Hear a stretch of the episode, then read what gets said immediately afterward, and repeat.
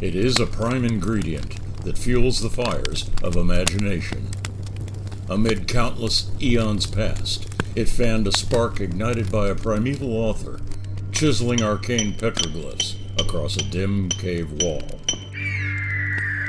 This life-giving current once grew papyrus for paper and dried vibrant oils brushed over canvas.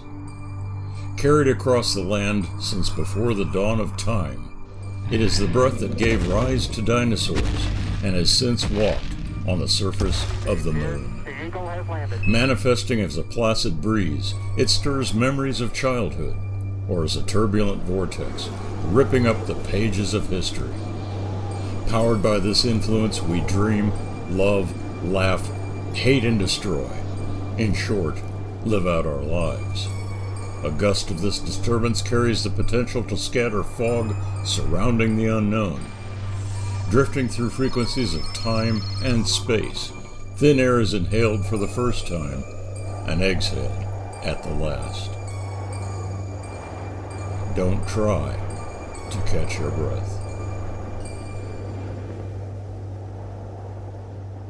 Most certainly, some planets are not inhabitable, but others are, and among these there must exist life, under all conditions and phases of development. Extract from the Journal of Nikola Tesla, circa nineteen oh one.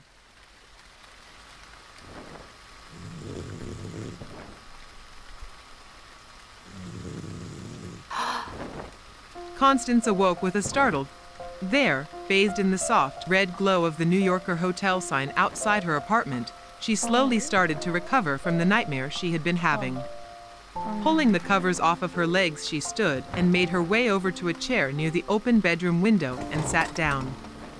The rapid pounding of her heart gradually slowed to normal rhythm, and her eyes focused on the gently rustling curtains that danced in the cool early morning breeze. The hotel sign had become less of a reminder to her of the excitement she once felt about being a New York City newspaper reporter, and more of a beckoning question mark as to the fate of her dearest love, Nikola Tesla. The New Yorker had once been his home, or, oddly, the home of a frail old man she never met, a shadow of the great inventor he once was.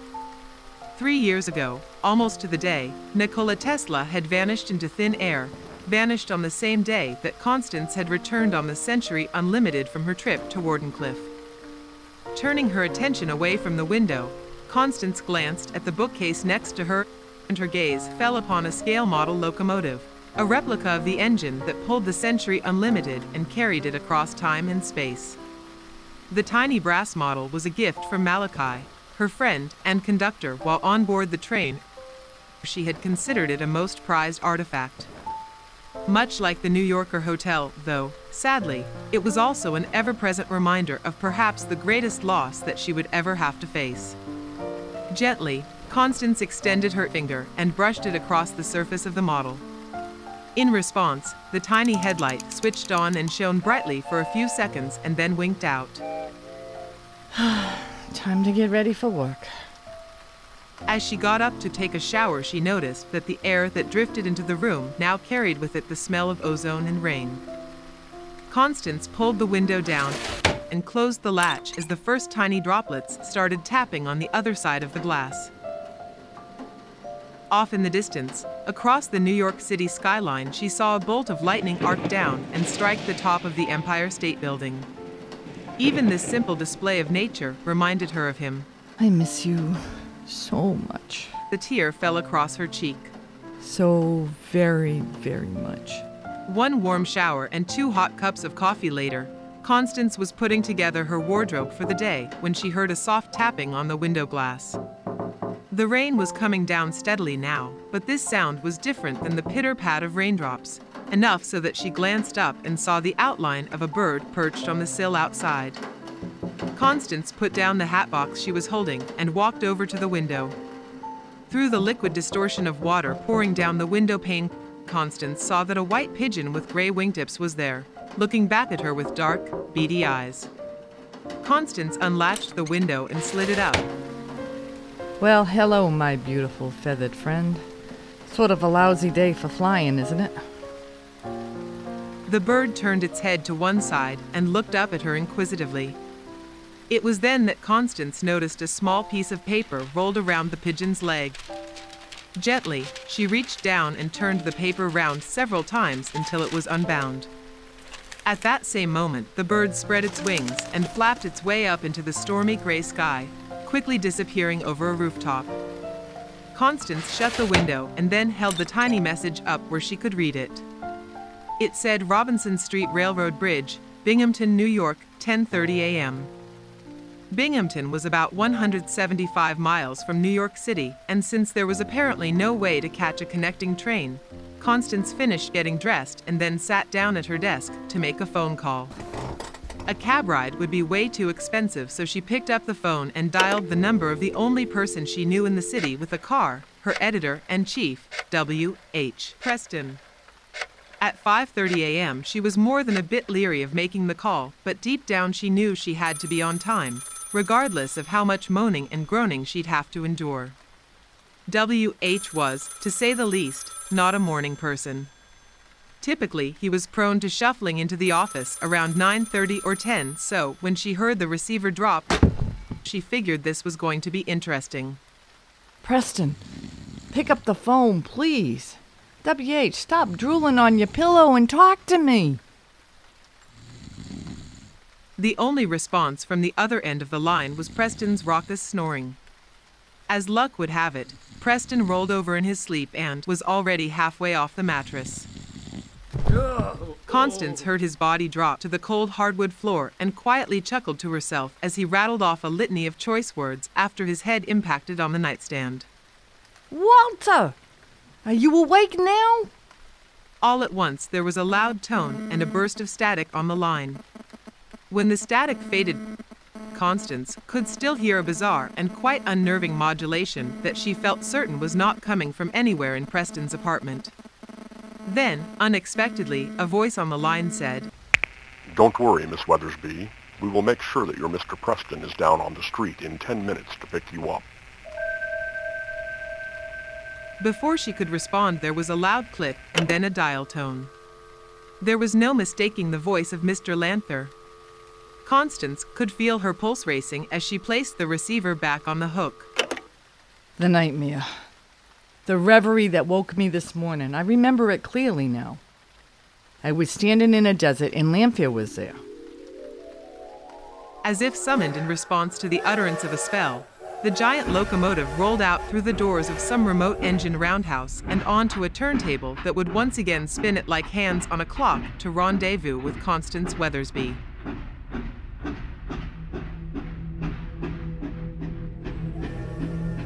The future. Dark and nebulous, it holds both the promise of boundless opportunity and the inevitable dread of oblivion. Somewhere between these two opposing forces is the road ahead, said road being anything from a set of rails to asphalt, dirt, currents of thin air, the vacuum of space, wormholes. But then, I digress. Point being, how do we all successfully navigate the switchbacks and potholes in our path so that we come out safe and sound on the other side? How do we author that elusive and much sought-after happy ending? Perhaps the answer lies in what was. The age-old adage, those who cannot learn from the past are condemned to repeat it. Here, then, I present a brief history of the future. Constance Weathersbee, star reporter for the New York Herald Examiner, has taken a ride down the road ahead, taking it all the way to the end of the line. She has witnessed oblivion. Now, she must, at all costs, find her way back. All the way back to the beginning, with nothing more than a few scraps of paper, several old photographs, and a strange, unidentifiable gizmo to guide her. Will Constance write the story of a lifetime? Will she be able to give her readers the happy ending they all so desperately desire? Only time will tell.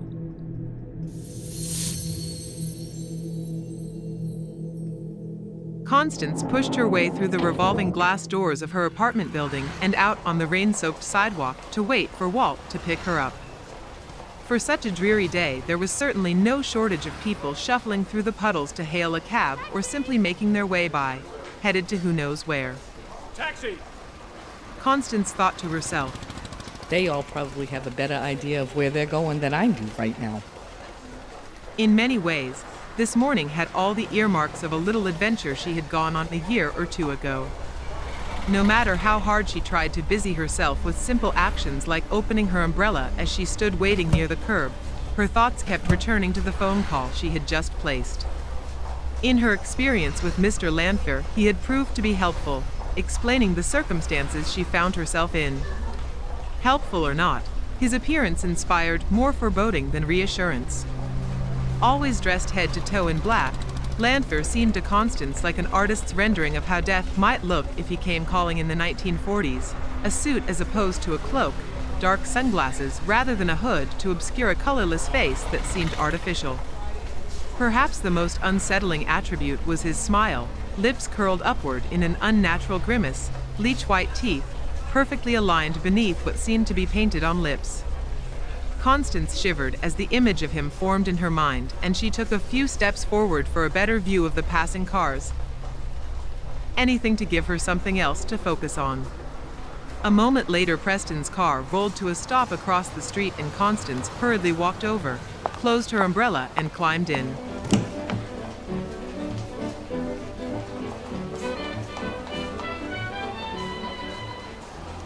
Walt's car bounced along a gravel road somewhere between New York City and Binghamton.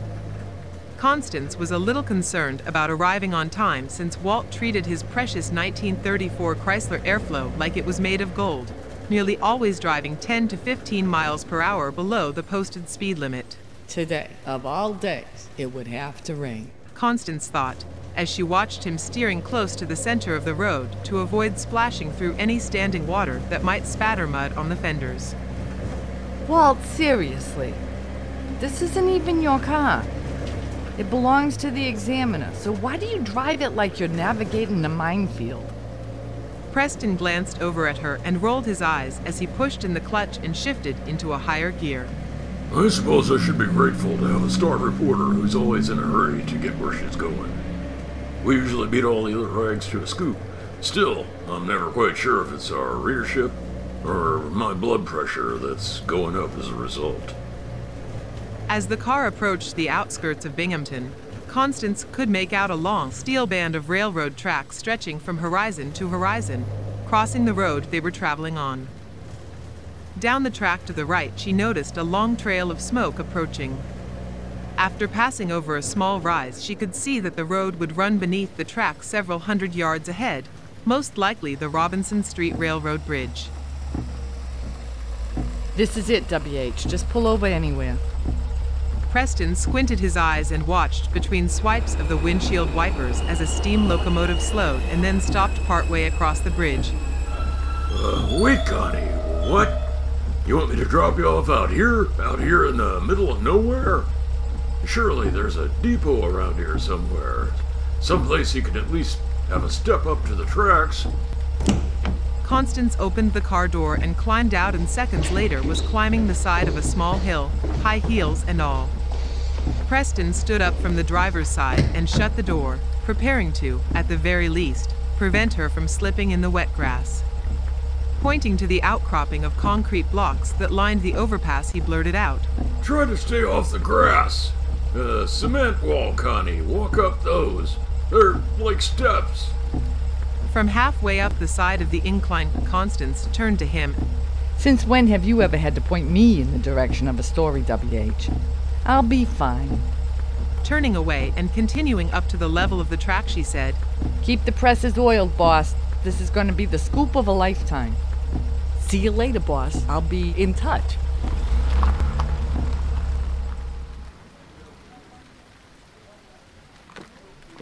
As Constance reached the edge of the roadbed and walked cautiously across the loose rock toward the nearest car on the train, she happened to glance over at the track out in front of the engine.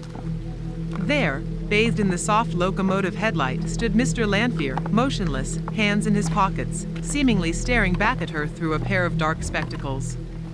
Empowered by a sudden burst of adrenaline, Constance bolted across the last several feet of gravel, grabbed hold of a hand railing, and pulled herself aboard the Century Unlimited. Seconds later, the train lurched forward and continued across the bridge in the direction she had seen the frightening specter who called himself a chronologer. Looking back out of the door, she saw that he was now standing beside the track, arm raised above his head in a waving gesture that looked more like a posed mannequin than any real human expression. Although his mouth never moved or opened to speak, Constance was certain she heard him say to her, "Have a safe trip, Miss Weathersbee." Shaken by the appearance of Mister Lanphere outside the train, Constance was desperately seeking the comfort of some familiar surroundings. Upon boarding the train, she instinctively made her way back to the Vista Dome car that she and Nikola had shared on the journey to Mars. Climbing the stairs to the upper level of the scenic coach, Constance rounded the landing of the staircase and came face to face with a horrifying and all too familiar vision. There, suspended in the aisle of the Vista Dome, was Mars. Constance froze on the landing as she watched the flaming fireball of the doomed moon Phobos streaking toward the orange sphere and slamming into the dusty surface, splitting the planet literally in half. Below this frightening phantasm, laying on the floor of the car, was the balsa wood model of Tesla's tower, the failed attempt to save the human race from utter extinction. As the particles of rock dispersed into the room and faded from view, Constance continued to the top of the stairs, and there, seated in one of the chairs looking down at a mound of papers stacked on his lap, was Nikola Tesla. Reaching the top of the stairs, Constance nearly sprinted the rest of the way down the aisle to the chair where her beloved Nikola was seated. Doing her best to lure Tesla's attention away from his studies, Constance extended her leg up from the aisle to the floor in front of him. Apparently unfazed, Tesla did not so much as look away from the paperwork he was reading. Clearly disappointed, Constance reached out to place her hand on Tesla's shoulder, and to her surprise, his image simply vanished. An illusion, just like the waking nightmare of the Phobos impact she had just witnessed. Then, as Constance prepared to turn away, an even stranger mirage materialized. It was like looking in a mirror, even though deep down Constance knew that she was not standing face to face with a reflection. If that wasn't unnerving enough, Constance could feel the other woman's breath on her face. This was no figment of her imagination, no optical illusion. Perhaps, Constance thought, perhaps none of these images she was seeing, Mars, Phobos, Tesla, were simply apparitions. As she stood looking into the eyes of her own doppelganger, her blood ran cold with fear. She wanted to turn and run, but something, some manifestation or unseen force made her stand her ground and utter one word aloud. Uh, Constance? Her duplicate blinked as if in response and then furrowed her brow thoughtfully. I think so, and you? Yes, though I have no recollection of meeting my future self during the last ride on the Century Unlimited. The duplicate turned her head away and looked around. Outside the Vista Dome, there were the familiar bands of brilliant light streaking past the glass as the train traveled through a wormhole en route to Mars. I couldn't say. For some reason, it feels like I've made this journey a thousand times before. Maybe one of those times the train was running on a parallel track. Maybe we're just meeting ourselves coming and going, you think? I suppose it's as good an explanation as any. Or maybe you're an echo, like a radio signal transmission sent from another time. Either way, I've learned that reality is not a constant aboard this train. The duplicate nodded, and then her expression changed, as if she had suddenly remembered something. Constance watched as she bent down and picked up a bundle of papers on the chair behind her. When she did, Constance could see out the window of the Vista Dome, past the streaks of light where her eyes focused on an object traveling alongside the train. It was Lanphere's Tucker automobile, gliding silently through the glowing wake of the locomotive. All at once, everything started going dark. Constance could feel herself falling as she fainted, lapsing into a welcome unconsciousness.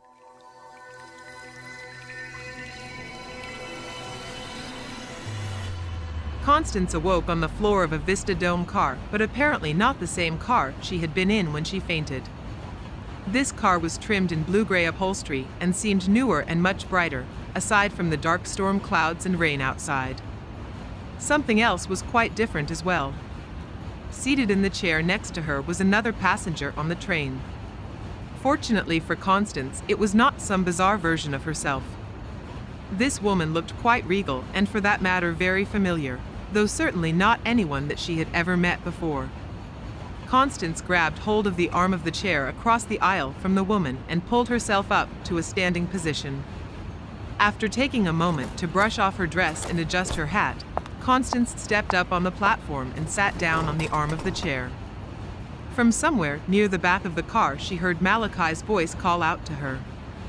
"Miss Weathersbee, are you back with us?" "Yes, Malachi. It would seem that I am safe and sound." From her vantage point, she could see Malachi standing at the foot of the stairs leading up from a small dining area on the lower level of this Vista Dome. "Good. That's real good, miss. I'm sorry I wasn't there to greet you when you got on board the train. At the very least, I could have warned you about that last car. We've been towing it across so many years now that time has become very unstable inside. I know it held special memories for you and Nikola, but I'm afraid that by the time we reach our next stop, we'll be uncoupling it to dissolve across the eons. As long as you were not injured by the fall, no serious harm done. Thanks to a little help from your traveling companion up there, we were able to walk you over to the shiny new Tesla Dome car." As Malachi turned and started walking away from the stairs, Constance could have sworn she heard the sound of children laughing. She saw Malachi roll his eyes. "Now that you're awake, I have a couple of additional responsibilities I need to attend to. Enjoy the ride, Miss Weathersbee." Constance looked over at the woman seated across from her and smiled. "Hello, I'm Constance. Constance Weathersbee." Extending her hand, the woman responded, "Nice to meet you, Constance. I'm Hedy Lamarr. I have no idea what caused you to faint in the other car, but I am glad you're okay. I hope you don't have a phobia against riding on trains." "Oh no, I hope not either, Miss Lamarr. As much as I find myself riding them, I'd be a nervous wreck by now, especially on board the Century Unlimited. I wouldn't be exaggerating to say that sometimes this line can be more roller coaster than railroad." After a moment of awkward silence, Constance continued. "I'm sorry, but I have to ask. How and why did a Hollywood movie star end up traveling on this train? Last time, other than Malachi, there wasn't another solitary soul on board." Hedy folded her gloved hands in her lap and leaned her head back against the seat cushion. "Well, I was making a picture and shooting on location in New York. I got a call from my friend Howard back in California asking me to return right away, and he said that he would arrange to have a ticket on the Century Unlimited for me.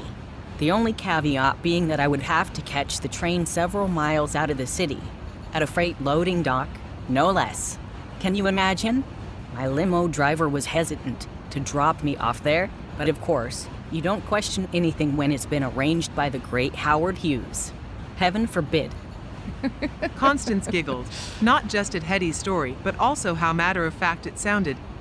"I have heard that Mister Hughes can be a touch, uh, eccentric." "Oh, Constance, you don't know the half of it. Not just a touch, my dear. Howard Hughes could write the book on eccentricity." Hedy glanced away from Constance at the floor beneath the seat next to her. "Before I forget," she said, leaning down and reaching for something, "Malachi wanted me to be sure to give you some stuff we found next to you on the floor of that other car." Hedy stood up with a bundle of papers in one hand and a small, circular device that was emitting a spinning current of electrical arcs in the other. "I'm assuming that these belong to you." Constance realized why her alternate self had materialized and confronted her. She had delivered the postcards. "Yes. As a matter of fact, these artifacts are my roadmaps to places I'll be traveling to now. I left them aboard the train last time for safekeeping." "In that case, it looks like we'll be companions for a while. If this first letter is any indication, it seems that the Tucker Automobile Plant in Chicago will be your first destination. I'm catching the Southwest Chief. at Union Station that will take me back to Hollywood. And by the way, I'm sorry, I don't mean to pry. This stack of envelopes is just so intriguing. I have always been drawn to anything that holds the promise of a little cloak and dagger. As Hedy and Constance sat talking, Constance once again heard what sounded like children's laughter coming from somewhere downstairs. Excuse me for a moment, Hedy. I need to stretch my legs for a minute or two and see what's going on down in the dinette. Of course, Constance. Take your time. I just love the rain. So relaxing going pitter-pat up here. Constance descended the staircase and saw Malachi sitting at one of the tables with his back to her, one arm draped across the formica top, dangling a half-empty coffee cup off the table's edge. Everything okay, Malachi?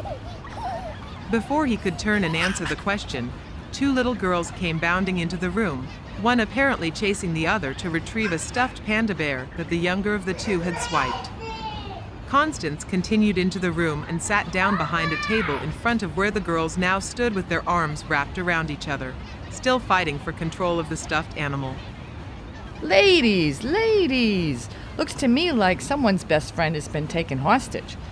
Now I'm guessing that the two of you are sisters and you both love each other very much. My question is, what's it going to take to settle this dispute and return that fine bear to its rightful owner? The older sister turned her head sideways, listening to Constance as she spoke, her hair inadvertently dangled in the face of the younger girl. Swatting the hair away with the hand holding the bear, she lost her grip on the toy and it sailed right into Constance's outstretched hand. Well, that was way too easy. Returning the bear to Big Sis. I bet Malachi might consider some milk and cookies for such a wonderful act of kindness. Don't you suppose? Yay! Both girls gave each other a big hug. I'm impressed, Miss Weathersbee, Malachi said as he opened a small refrigerator door and produced a jar of milk. You got a real knack with the little ones. Well, not so much. I just remember what it was like to have a big sister to play with, that's all. Constance watched the girls gulp down their milk and cookies, and for a timeless moment she forgot about the uncertainty she found herself in. Oh, sure. We used to go at it like these two, but we loved each other dearly. I really miss those times. Always remember, girls, childhood is a magical time, and you are both so very lucky that you have each other. Thanks, Miss Feathersby. You're the cat's pajamas. With that, the girls turned and ran out the door and down the passage, giggling all the way to who knows where. As Constance sat drumming her fingers on the tabletop, she noticed a long bright band of sunlight stretching its way across the room from the window. Standing up, she slid around the side of the table and walked over to where the sun was now flooding into the compartment. So beautiful. The Century Unlimited was rounding a long curve in the track, and as she watched, the locomotive rolled gracefully into a tunnel entrance that was shrouded on all sides by tall hills covered in dense trees. For an instant, this gorgeous panorama winked out as the Vista Dome car passed through the tunnel into darkness, but then blazed back once more outside the opening on the other side of the hill. In the distance, the sun was setting behind brilliantly illuminated clouds and casting a warm glow on the wide-open flatland of cornfields, grassy meadows, and trees. Constance squinted her eyes and focused a short distance down the track where there seemed to be a grass landing strip running parallel to the roadbed. As if on cue, a small, single-engine airplane went soaring across the sky above the airfield, apparently on approach to land. The pilot guided the small plane high over the railroad track in a long bank toward the end of the runway, and as the plane passed by overhead, the wings wobbled back and forth in a gesture of greeting. Instinctively, Constance raised her hand and waved back. With a hiss, the train began slowing down and eventually came to a complete stop beside the airfield.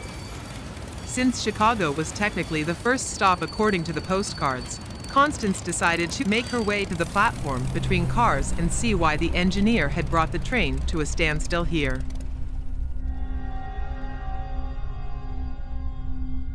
Time. It flows like a stream, ever on to some unforeseen destination. Within the eddies and currents that make up this meandering stream are teardrops, perhaps those of a newborn baby taking a first breath, or of a tired ancient exhaling for the last, pondering a lifetime spent spinning many times around the sun like some vast carousel. We all climb on board this ride, either by chance or by design, never knowing just what to expect. For some, it is wondrous, for others, terrifying.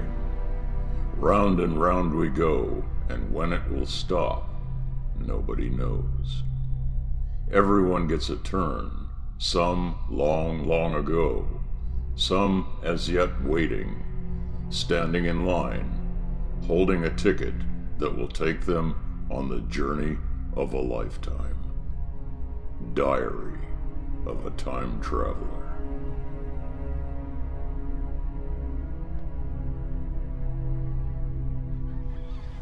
The little girls bounded down the steps of the observation car and out across the gently waving field of grass, both giggling and shouting as they ran toward the approaching figure of the Century Unlimited engineer. Daddy! The man gathered them up in his arms and spun them round and round. My beautiful little girls, he said, grinning from ear to ear. I hope you enjoyed every minute of your time spent riding the Century Unlimited. I tried my best to make it a smooth ride, you know. Not too many bumps? No, Daddy, not too many bumps. The girls hugged their dad tightly, and Constance noticed a tear form and fall down his cheek. That's good, ladies. I hope it was an adventure you'll remember for a lifetime. For a moment, the engineer looked up knowingly at Constance. Time goes by too fast, even when you're a time traveler. I'm gonna miss this so much when they're grown. Constance smiled and nodded her head. I know. You're a very lucky man. Your girls love you very much. Thank you, Miss Weathersbee. Means a lot for you to say so. Daddy, look, it's Grandpa's airplane. Squirming out of her dad's grasp, she ran off toward a grass runway as a small, single-engine plane glided gently over the train and touched down. The younger girl walked over to where Constance was standing and said, You wait here, Miss Weatherbees. I gotta go get something for you.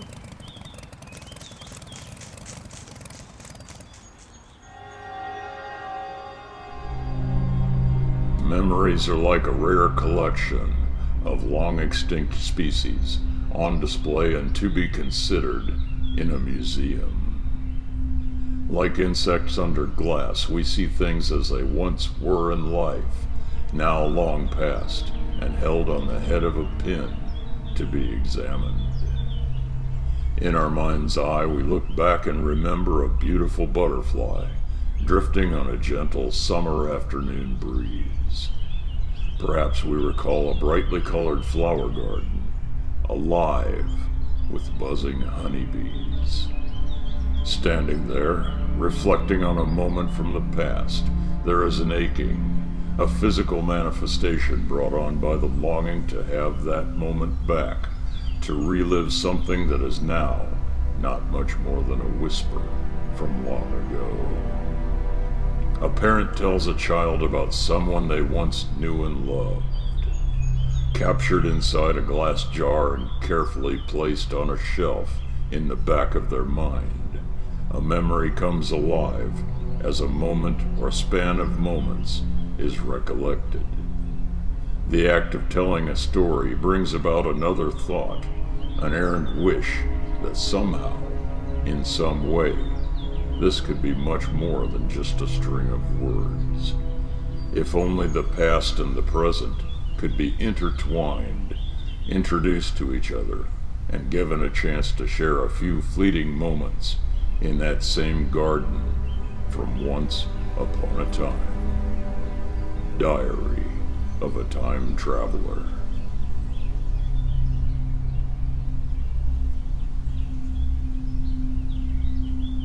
Constance knelt down and looked into the face of the little girl and asked, What do you have for me, sweetheart? The little girl reached out with a tiny index finger and pressed it against Constance's nose. Buzz, buzz, buzz, she said, laughing before bolting down the length of the locomotive to where Malachi stood holding an empty glass jar for her. Here you are, little one, Malachi said as she gripped the jar and ran off into the grass. Constance watched as the girl opened the jar and stuffed some flowers, twigs, and grass inside before giving chase to the numerous bees in the field that were gathering pollen from a blanket of wildflowers that lined the edges of the runway. After capturing several bees without so much as a single bee sting, the girl twisted the lid back on the jar and came running back toward Constance. I'm sure you've heard it said that we should all learn from the past, or that the past can teach us something, a valuable lesson, or something like that. Then again, perhaps the past is truly destined to repeat itself. While it's all too easy to forget the mistakes of the past, it follows that human beings tend to let the future unfold as it will. No one knows what the future holds, so no one wants to think ahead. Just as old Ebenezer Scrooge could not bring himself to gaze upon the name that was chiseled on a headstone, we tend to regard the days ahead with a certain lack of clarity and nameless dread. But consider, if the past could somehow reach out and hand you a gift that could radically influence what will someday be, would you take it? Diary of a Time Traveler.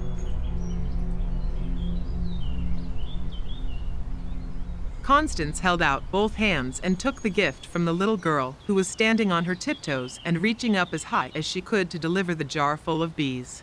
Thank you, Constance said, taking the girl's insect collection. Are these bees going to make honey for me to put on my toast? The little girl giggled. No, silly. My daddy said that you're going to need some of these bees where you're going. My sister doesn't like bugs very much, so I caught them for you.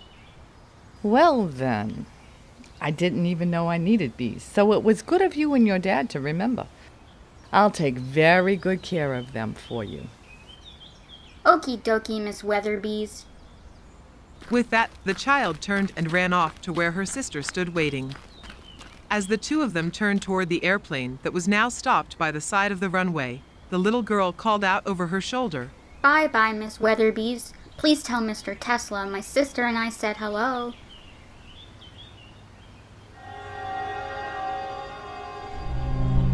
Yeah, my dad was a flyer.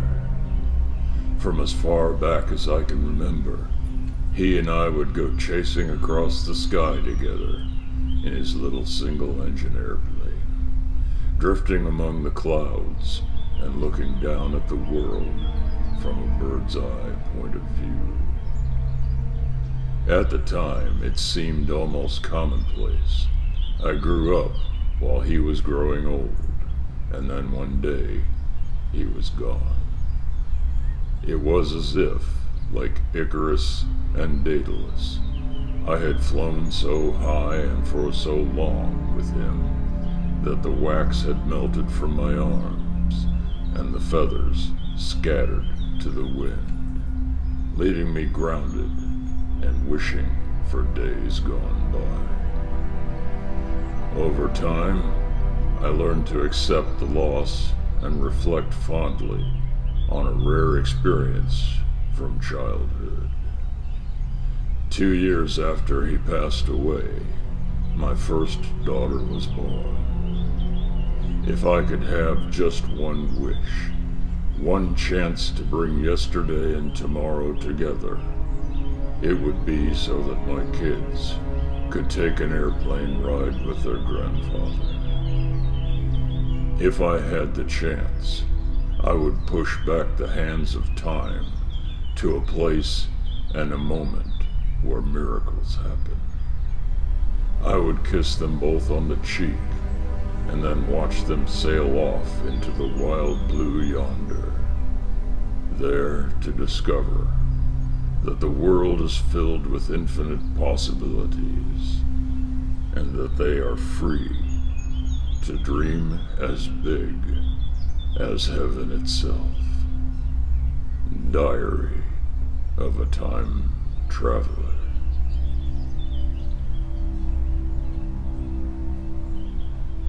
The little girls walked hand in hand across the field that was now alive with flickering fireflies that drifted like tiny lanterns over gently rustling grass. A man stood waiting for them, waiting from beyond a lifetime to meet his granddaughters for the very first time. Gathering them up in a big hug, he carried them both to his airplane and gently sat them down and secured the door. Turning, the man looked over in the direction of the train and waved. Constance glanced at the engineer, who was leaning out of the locomotive cab, waving back to his dad, a knowing smile on his face. Here's to happy endings. Holding the jar of bees under her arm, Constance took hold of Malachi's outstretched hand and climbed the steps back into the Vista Dome car. Like a tug on her heartstrings, she felt the train begin to move off to another unknown destination. Once Constance was back inside the car, Malachi pointed to the ball jar she still held tightly under one arm. Miss Weathersbee, you were planning on carrying those bees all the way to Chicago, were you now? Still lost in a kind of euphoria, Constance reached down and lifted the jar up to her face and looked inside. There were four or five bees altogether. Most of them were unremarkable, just the garden variety, Constance thought, and then chuckled out loud. One of the bees, however, was much larger than the rest. Looking in through the other side of the jar, Malachi was staring intently at the larger insect. Sounding somewhat surprised, he said, "Well, I'll be. That little girl called herself a queen bee. I imagine the odds of that happening are pretty darn slim." Malachi took the jar from Constance, gently holding it up to the setting sunlight that still shone in through the window. Pretty darn slim. Oh, come on now, Malachi. This is the Century Unlimited. The odds of any of this happening are astronomical. Constance smiled to the conductor and then continued. Still, I don't recall reading any postcards that indicated I should become a beekeeper. Well now, Miss Weathersbee, I think I can find someplace on board to put them for safekeeping. Don't you worry, these bees are as V I P on this ride as you and Miss Lamarr. I'm not worried, Malachi. You're every bit as good a caretaker as you are a conductor. If I can trust that you'll keep me safe, I imagine the bees are in good hands too.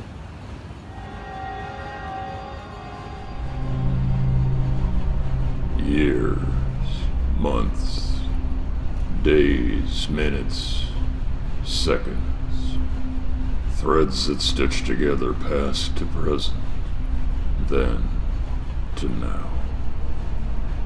Woven into this tapestry of life are moments held into pattern by memories. Those who have gone on before, though the threads are worn and tattered and their fabric faded, are still entwined in a work. Diary of a Time Traveler. The Century Unlimited picked up speed as it barreled down the track that stretched out across the green Illinois countryside. Almost as if the train had been paused for several minutes within the eye of a hurricane, the track ahead seemed to be leading them back into the churning overcast of a massive storm. Hanging low and ominous like an approaching blight in the sky was a greenish-gray wall cloud that looked, for all the world, like a scene right out of The Wizard of Oz. Sheets of rain came flooding down as the train rolled beneath the leading edge of the veil, spattering hard against the glass of the Vista Dome. Constance had been focused on reading the various notes concerning her errand in Chicago when she was startled by the sudden violent deluge above her head.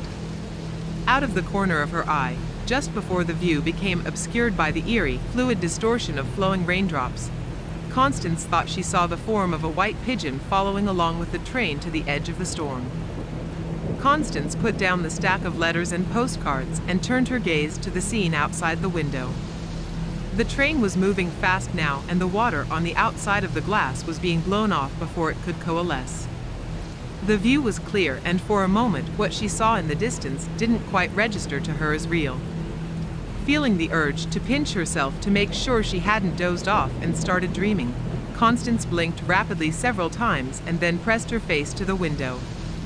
Beneath the boiling underside of storm clouds, Constance could make out a dark swirling column that looked to her like a greenish-colored finger poking through from somewhere over the cloud top. Without looking away, she blurted out, Hedy, quick, come over here. Have a look at this. With Constance's blessing, Hedy had been reading over several of the postcards in the stack concerning the next destination on Constance's route, and interestingly enough, was starting to see a connection, a potential reason why the lives of these two women had crossed. Her concentration broken, Hedy looked up and saw what was now a full-fledged cyclone careening across a cornfield, shredding a path of stalks and sending debris flying high into the air. Wow, I've never seen an honest-to-God twister before. That's Judy Garland's claim to fame. Hedy crossed the aisle and leaned over on the chair beside Constance. The women watched transfixed as the funnel cloud danced back and forth across the landscape, tearing up everything it touched and seemingly on course to cross over the very tracks they were riding on. Oh, now, this can't be good. Somebody better go up front and tell the driver to back this thing up and go the other way. From down the stairs behind them, a voice said calmly, Now, Miss Lamarr, don't worry your pretty little head too much. Out there, there's what you might call the winds of change. Malachi reached the top step and casually walked over to where the women were gathered. Neither of them seemed to notice when he tossed a copy of the day's newspaper on the ledge beneath the window. Out there, things are being uprooted and tossed around, but good. After the wind dies down, nothing is ever the same as it was before. Sometimes change is good, sometimes not so good. We can either try to stay out of the way or press on. Embrace change. Constance looked down at the copy of her paper, the Herald Examiner, and for a moment she could feel all the hairs standing up on the back of her neck. There, in bold black and white, the cover story read, The Fate of Nikola Tesla. The funnel cloud only remained on the ground for another minute or so before the well-defined column started spinning off wisps of dust and dirt, gradually dissipating until all that was left was a narrow rope-like vortex. The last of the twister vanished high above the train as the swirling wind subsided and was suddenly obscured from view by a torrential downpour of rain and tiny specks of hail. Relieved that the Century Unlimited didn't get blown off the track, Constance and Hedy both returned to their seats and for a moment sat in awkward silence. Hedy was the first to restart a conversation. So I was reading about Roswell. Constance was still in a bit of a daze from seeing the tornado. Yeah, Roswell, that's, um, Walker Air Force Base, right? It is. If what this says is true, you're going to have your work cut out for you, getting inside a military installation like that.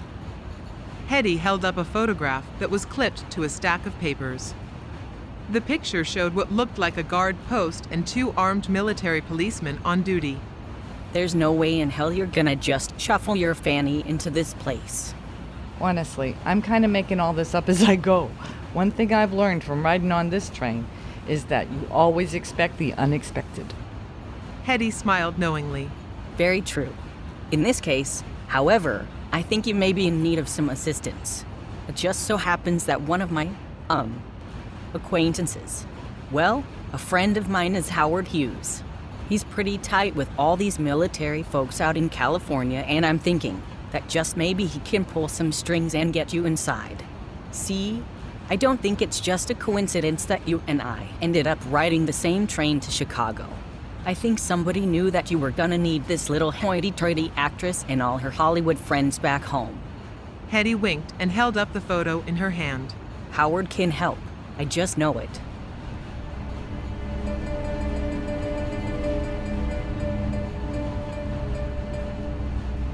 Looming towers of concrete and glass cut a ragged line across the nighttime sky as the train rolled into the Chicago switchyard on the way to Union Station. The webbing of track that covered the ground here was old and uneven, causing the Century Unlimited to sway side to side, leaning precariously close to a line of box cars on an adjoining track. Constance looked out the window at the city skyline as it passed and, in a way, felt a little more at ease. The big city was all she had ever known. Born and raised in New York, Constance had started feeling too isolated and alone during this trip through the countryside.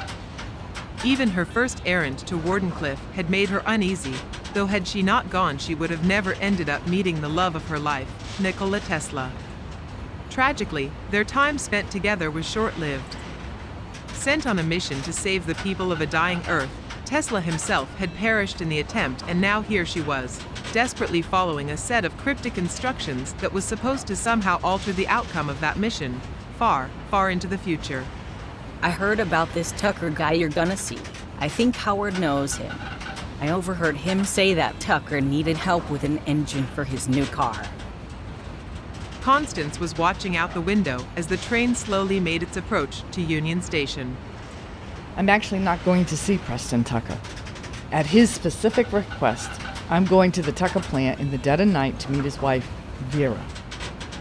I guess Tucker has G-men dogging him everywhere he goes. On the other hand, Vera taking a friend on a tour of the factory would be nothing too far out of the ordinary. The notes from Tesla suggest that I photograph the cars on the assembly line and then deliver them to the jury that will determine the outcome of the Securities and Exchange Commission's trial. The whole point of the trial is to prove that Tucker never intended to build the car.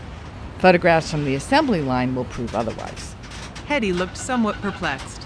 So you're here to save the Tucker car from an early demise? Why? From a speaker box above the staircase behind them came the crackling sound of Malachi's voice. Chicago Union Station, clear stop. Hedy and Constance stepped down to the platform and looked around. Directly across the concrete walkway from them was the Rock Island Peoria Rocket, a gleaming stainless steel train and state-of-the-art diesel-electric locomotive. It seemed to Constance that this technological marvel would be a much more likely time traveler than the steam-powered Century Unlimited. As she stood there, gazing at the streamliner, Constance failed to notice a man walk up to Hedy and throw his arms around her. Howard, so good to see you, darling. How you doing, Hedy? Taking hold of her hand, Howard started pulling Hedy in the direction of the terminal. Come on now, girl. I got a Connie waiting up on the tarmac with all seventy-two cylinders firing. She's gonna take us both back to La La Land faster than you can say lickety-split. Whoa there, cowboy. Pulling her hand away. Howard, I have someone here I want you to meet. Howard Hughes, meet Miss Constance Weathersbee. Hughes turned around and walked back a few steps to where Constance was standing. Mister Hughes, Constance said, extending her hand. Miss Weathersbee, it is indeed my pleasure to make your acquaintance. Howard took her hand and, rather than a handshake, pulled it up to his lips and gently kissed it. And now, ladies, all pleasantries aside, let's proceed to the nearest exit before my pilot decides to take off without us. Always so impatient, aren't you, Mister Hughes? The three of them made their way down the platform and into the terminal building with Constance walking a short distance ahead. As she started up a long staircase that led to street level, she heard Hedy say, Constance, wait. Turning, she saw that Hughes was still at the foot of the stairs and Hedy was standing a few steps back. I guess this is where we part ways. Good luck with wherever time takes you. I hope we can cross paths again someday. Constance leaned across the railing and gave Hedy a hug. Me too. Thank you, Hedy, for being a friend on what has been an otherwise lonely journey. I do hope we meet again. Howard stepped up to Constance and held out an umbrella that he had been carrying under his arm. And my driver parked under an awning. If you're going up there to hail a cab, you're going to need this more than we do. Thank you, Mister Hughes. Sure thing. But Constance, call me Howard. All my friends do. Oh, and Constance, one more thing. Hedy tells me you're on your way out to see Missus Tucker. Tell Vera hello for me. Tell her that when this whole legal thing blows over, I want to talk price on a new Tucker forty-eight. That's a fine automobile. I'll tell her. I'm sure you can get a good deal. Hughes winked. Well, that's good enough for me. As Hedy and Howard walked off down the corridor, Constance turned and started up the stairs.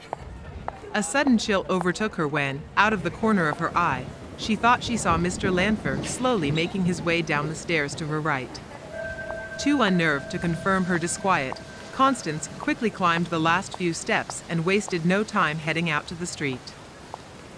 The rain was coming down in buckets now, and for some reason there wasn't a single cab waiting near the entrance of the station for a pickup.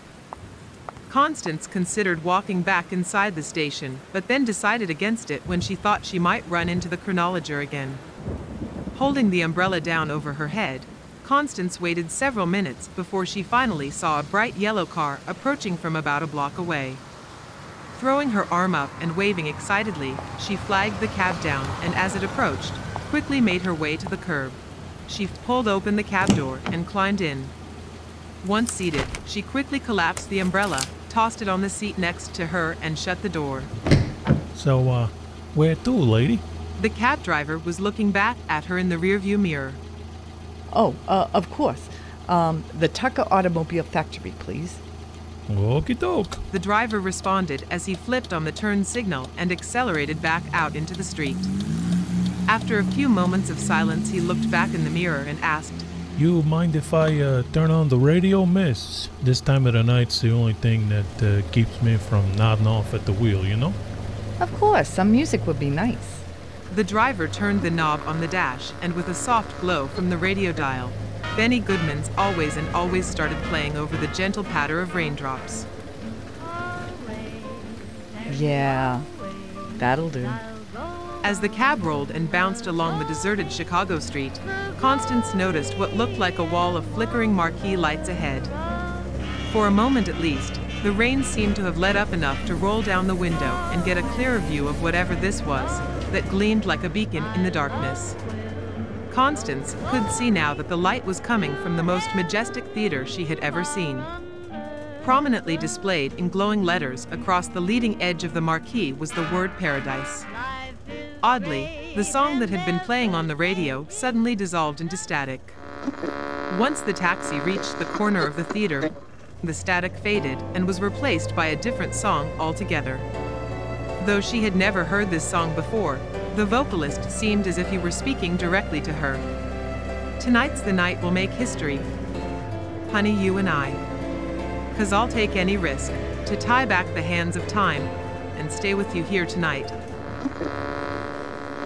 Once the taxi had passed by the theater, the static squelched out the voice and gradually became the song that had been playing before. Constance felt certain this was no coincidence. That was a message. From somewhere in time, Nikola is still watching over me. The Tucker factory was a massive structure that stretched out across vast acres of black asphalt. In the early morning darkness, Constance could only make out areas of brick and glass that were being illuminated by an occasional floodlight mounted high up on the building, strategically placed near doorways and loading platforms. As the cab rounded a corner of the building, Constance noticed a pair of automobile headlights shining out across the rain-soaked pavement, headlights from a car that she had seen only once before. A nineteen forty-eight Tucker torpedo. The cab driver pulled to a stop a short distance from the Tucker. That'll be uh, three dollars and seventy-five cents, miss. Here you go. Thanks for the lift. She stepped out of the taxi and opened the umbrella, then walked across the distance to the waiting car. Behind the wheel was a woman that Constance immediately recognized as Vera Tucker. Good morning, Missus Tucker, Constance said to Vera as she rolled down the driver's side window. Hey there, hop in, and I'll take us someplace a little drier, where we can talk. Constance walked briskly around to the passenger side door and climbed in. Vera drove back around the corner in the direction the cab had come from, but then turned sharply toward one of the large shipping doors at the end of the building. She then parked the torpedo and let it idle as she got out and went over to a metal switch box next to the door. Pressing one of the two buttons on the box, the large accordion-style shipping door rolled open, revealing a large garage in which several other Tucker automobiles were parked. Returning to the driver's seat, Vera shifted into gear and eased the clutch out slowly, letting the car advance through the opening until it was all the way inside. She then shut off the engine, quickly got back out, and closed the shipping door behind them. For a moment, the only light in the room was cast by the Tucker's triple headlamps, and all that served to do was to project twisted shadows on a rack of tools that were hanging on the wall in front of the car. Constance heard a loud click from somewhere in the room, and in response, a single glowing light bulb at the end of a long cord lit up the surroundings. Vera walked out from a corner of the room where she had flipped the switch and ran her hand along the side of another Tucker car that was parked next to the one she had been driving. This one is mine. Preston chose my favorite color, waltz blue, as one of the hues for his new line of cars. I can't wait to take it for a spin. Constance smiled. That is so romantic. He must love you very much. Vera's enchanted expression slowly faded and was replaced by a look of anger. And I love him so very much. That's why I can't just stand by and let these fat cats from Detroit destroy his dream. Constance, I will do anything in my power to save Preston's car. Do you think you can help me? Vera, I'll be honest with you. I'm simply following a set of instructions. If I get this right, supposedly it will make a difference. Possibly it will change history. So for starters, give me a big smile and stand right where you are. Constance raised her brownie camera to her face and framed a perfect shot, the proud wife of an automotive genius and the special gift he has given her. Now, how about showing me an assembly line full of Tuckers? Vera's smile widened as she walked past Constance, toward a doorway leading to the next room. Right this way, Miss Weathersbee. Constance knew the factory was large simply by driving past the building from the outside. Even so, nothing could have prepared her for the vast expanse of the Tucker assembly line as revealed each time Vera flipped on another light, on and on, into the distance. Pretty impressive, don't you think? Vera walked over to another waltz blue Tucker on the line, reached in and switched on the headlights. For effect, we want the jurors to know everything works. Constance made her way to the car at the front of the line and placed her camera on the hood. Apparently, the workers were in the process of adding the finishing touches to this one, and Constance peered in through the open doors at the pristine, cranberry-colored upholstery. I think I need one of these cars, Vera. They are really amazing. Vera placed her purse on the hood of the blue car and, striking a pose, she said, Well, they are the car of tomorrow, today. Both women chuckled at her quote from the Tucker advertisement. That's what I hear. Oh, hey, Vera, before I forget, Howard Hughes says hi. Really? Preston indicated that he had a hand in helping us find the steel we needed to start building the cars. Something about the engines, too. And what Preston told me about this new airplane that he's building. The one the press labeled the Spruce Goose. I guess it must be the biggest airplane ever built. I understand that Howard is in as much hot water as we are with the S E C. They say that we are not building any cars, and that he built an airplane that doesn't fly. Constance picked up her camera and pointed it down the long row of cars on the assembly line. Snapping off the first of many photographs, she said, Well, as for Mister Hughes, I got the impression he can take care of himself. Concerning the Tucker automobile, let's just say that I beg to differ. Once every shot had been taken of the forty-nine cars on the assembly line and Vera's Waltz Blue Special in the adjoining room, Constance lowered her brownie camera and said, Well, Vera, that's the last one. Hopefully what we have here in this little box is enough evidence to prove once and for all that your husband has, in fact, manufactured and will soon deliver his dream car. Vera Tucker smiled. A tear formed in the corner of her eye and then fell down her cheek. Thank you, Constance. I shudder to think how things might have turned out if it weren't for you. Constance carefully placed her camera back in the case as Vera continued. I mean, I suppose that wouldn't be the end of the world. Constance smiled at the irony of Vera's statement. Let's hope we never have to find out. As Vera hurriedly shut down all the lights in preparation to leave, Constance stood looking into the mirror-like cobalt finish of the special car Tucker had set aside for his wife. All at once, she noticed what felt like a charge of electricity emanating from the pocket of her dress. Reaching in, she pulled out the tiny gadget that Nikola had included in the stack of letters and postcards he left for her. A tiny note had been tied to the gadget with twine that read, A gift for Preston Tucker. Here's to tomorrow. Vera, my friend Nikola Tesla wanted your husband to have this. He said that Preston would know what to do with it. Vera looked down at the unusual object. It was a flat, circular shape that roughly resembled a pocket watch, though attached to the front face was a large red button and next to that a long cylinder with some kind of clear lens at the top. Constance took her thumb and tapped the button. In response, two brightly glowing concentric rings of electrical current bloomed out from the cylinder, flickering and arcing in an almost hypnotizing dance. As Vera reached out to take the gadget, Constance lowered her hand away, and the device remained hovering in midair. Seconds after Vera took hold of the cylinder, the rings of electricity collapsed in on one another and faded away. Oh boy, is Preston gonna have fun with this?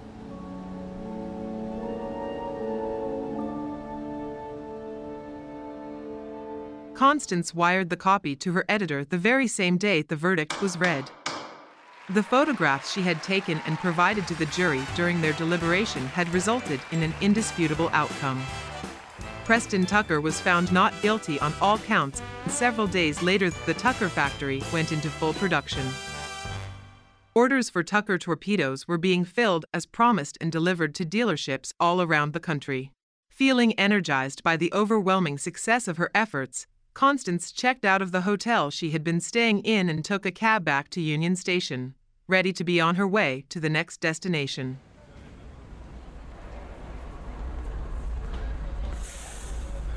Constance made her way back through Union Station en route to the platform where the Century Unlimited idled, waiting for her to board.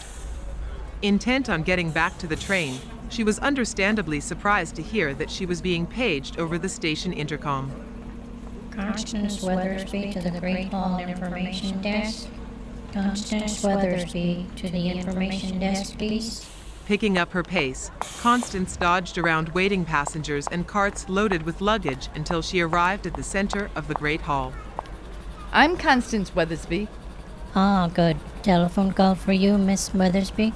The attendant reached across the marble-top counter and handed her the receiver. Hello? This is Constance Weathersbee. The voice on the other end was muffled and full of static. Yeah, hello, Constance. Howard Hughes here. Don't talk, just listen. I want to congratulate you on a job well done. Matter of fact, my new Tucker forty-eight was just delivered this morning. Beautiful automobile. Looks like I should have called on you four years ago when the S E C tried to clip my wings. Ah, well, water under the bridge. Anyhow, here's the goods. Hedy gave me the inside scoop on your little trip out west. I want you to take a bit of a detour. Hop the westbound, take it all the way out to California, to a little depot in the high desert near Roswell. I know this sounds ridiculous, but you're going to find a little hole in the wall called Pancho's Happy Bottom Riding Club. Ask for Florence Pancho Barnes. I've already spoken to her, and she knows you're coming. Believe me, if anybody can sneak you into the base at Roswell, Pancho can. Anybody asks, I'll deny this call ever took place. That said, good luck. Hedy and I'll be rooting for you. There was a loud click and then nothing but a dial tone. Constance handed the phone back to the attendant. Thank you. You're very welcome, Miss Weathersbee. Have a safe trip. Safe? Probably not. More like one for the history books. Near as she could recollect, Constance had never traveled west of the Mississippi River. Here, now, she was blazing a trail across the desert on the way to California. Several times, as the Century Unlimited wound its way around high mountains and over deep canyons, it had passed through an occasional tunnel. Constance couldn't be absolutely certain, but it seemed to her that at least once she had seen the familiar blue ribbons of light streaking by outside the Vista Dome. Ribbons of light that she recognized as some kind of physical manifestation of time travel. Having thoroughly studied the notes concerning this next leg of her journey, she had already noted a slight time discrepancy. The S E C trial against Preston Tucker had taken place from nineteen forty-nine to nineteen fifty. Every point of interest in this next chronology already took place in nineteen forty-seven. So bizarre. Even going to Chicago must have been a time distortion of some kind. Why must I do these things out of order? A huge, charcoal-colored steam locomotive broke her concentration as it rocketed past her window, pulling what looked like an endless chain of boxcars to who knows where. Thick, wispy swirls of smoke belched from the stack of the westbound freight, giving the desert landscape a dreamlike appearance. Malachi stepped up beside her, carrying a cup of tea on a sterling silver tray. A little something for you, Miss Weathersbee. Constance took the cup and raised it to her lips for a sip. You know what, Malachi? I can't decide which is stranger. Crisscrossing time forwards and backwards like a broken clock? Malachi tilted his head inquisitively. Or or crisscrossing time forwards and backwards to wind up at a place called the Happy Bottom Riding Club. A hot, dry breeze stirred up little wisps of sand and dirt that swirled around Constance's feet as she stood on the rough roadbed next to the station at Rosamond. This place was, for all the world, like a destination right out of some Wild West novel. Hell for leather. Climbing a small flight of stairs to a raised landing, Constance pushed open an old wooden door and stepped inside the little structure. The cramped surroundings inside the depot were very hot and claustrophobic, not to mention dimly lit. A small oscillating fan on the ticket counter barely had any effect on the stifling heat as it pushed the dog-eared corners of some memos and other documents up and back down again while it slowly turned back and forth. "Excuse me, sir?" she said to a man seated behind the counter. "I wonder if you can tell me where I might find Pancho's Happy Bottom Riding Club." Without so much as a glance up in her direction, the man scratched a thick patch of razor stubble on his chin and responded, "It ain't far. Just down the road a piece." Taking a small square of paper from an open desk drawer, the man carefully sprinkled a line of tobacco across it, rolled it up on the countertop, and then struck a match and lit it. Taking a long, deep drag, he finally looked up at Constance and then exhaled out of the corner of his mouth, blowing a thick cloud of smoke into the already stagnant air. "Of course, you can always just follow the big red airplane that's been circling overhead for past three quarters of an hour. Listen close. That'd be Pancho coming around again." Constance strained to listen over the loud hiss of steam coming from the Century Unlimited. After a moment, she did manage to make out the drone of an approaching aircraft engine. "Thanks for the heads up, mister." "Ah, don't mention it. And keep your head down on the way over there. That Pancho Barnes is one hot dog barnstorming screwball." Taking another long drag on his cigarette, the man looked up thoughtfully out the open window. "Then again, she may just be the best damn pilot I ever saw."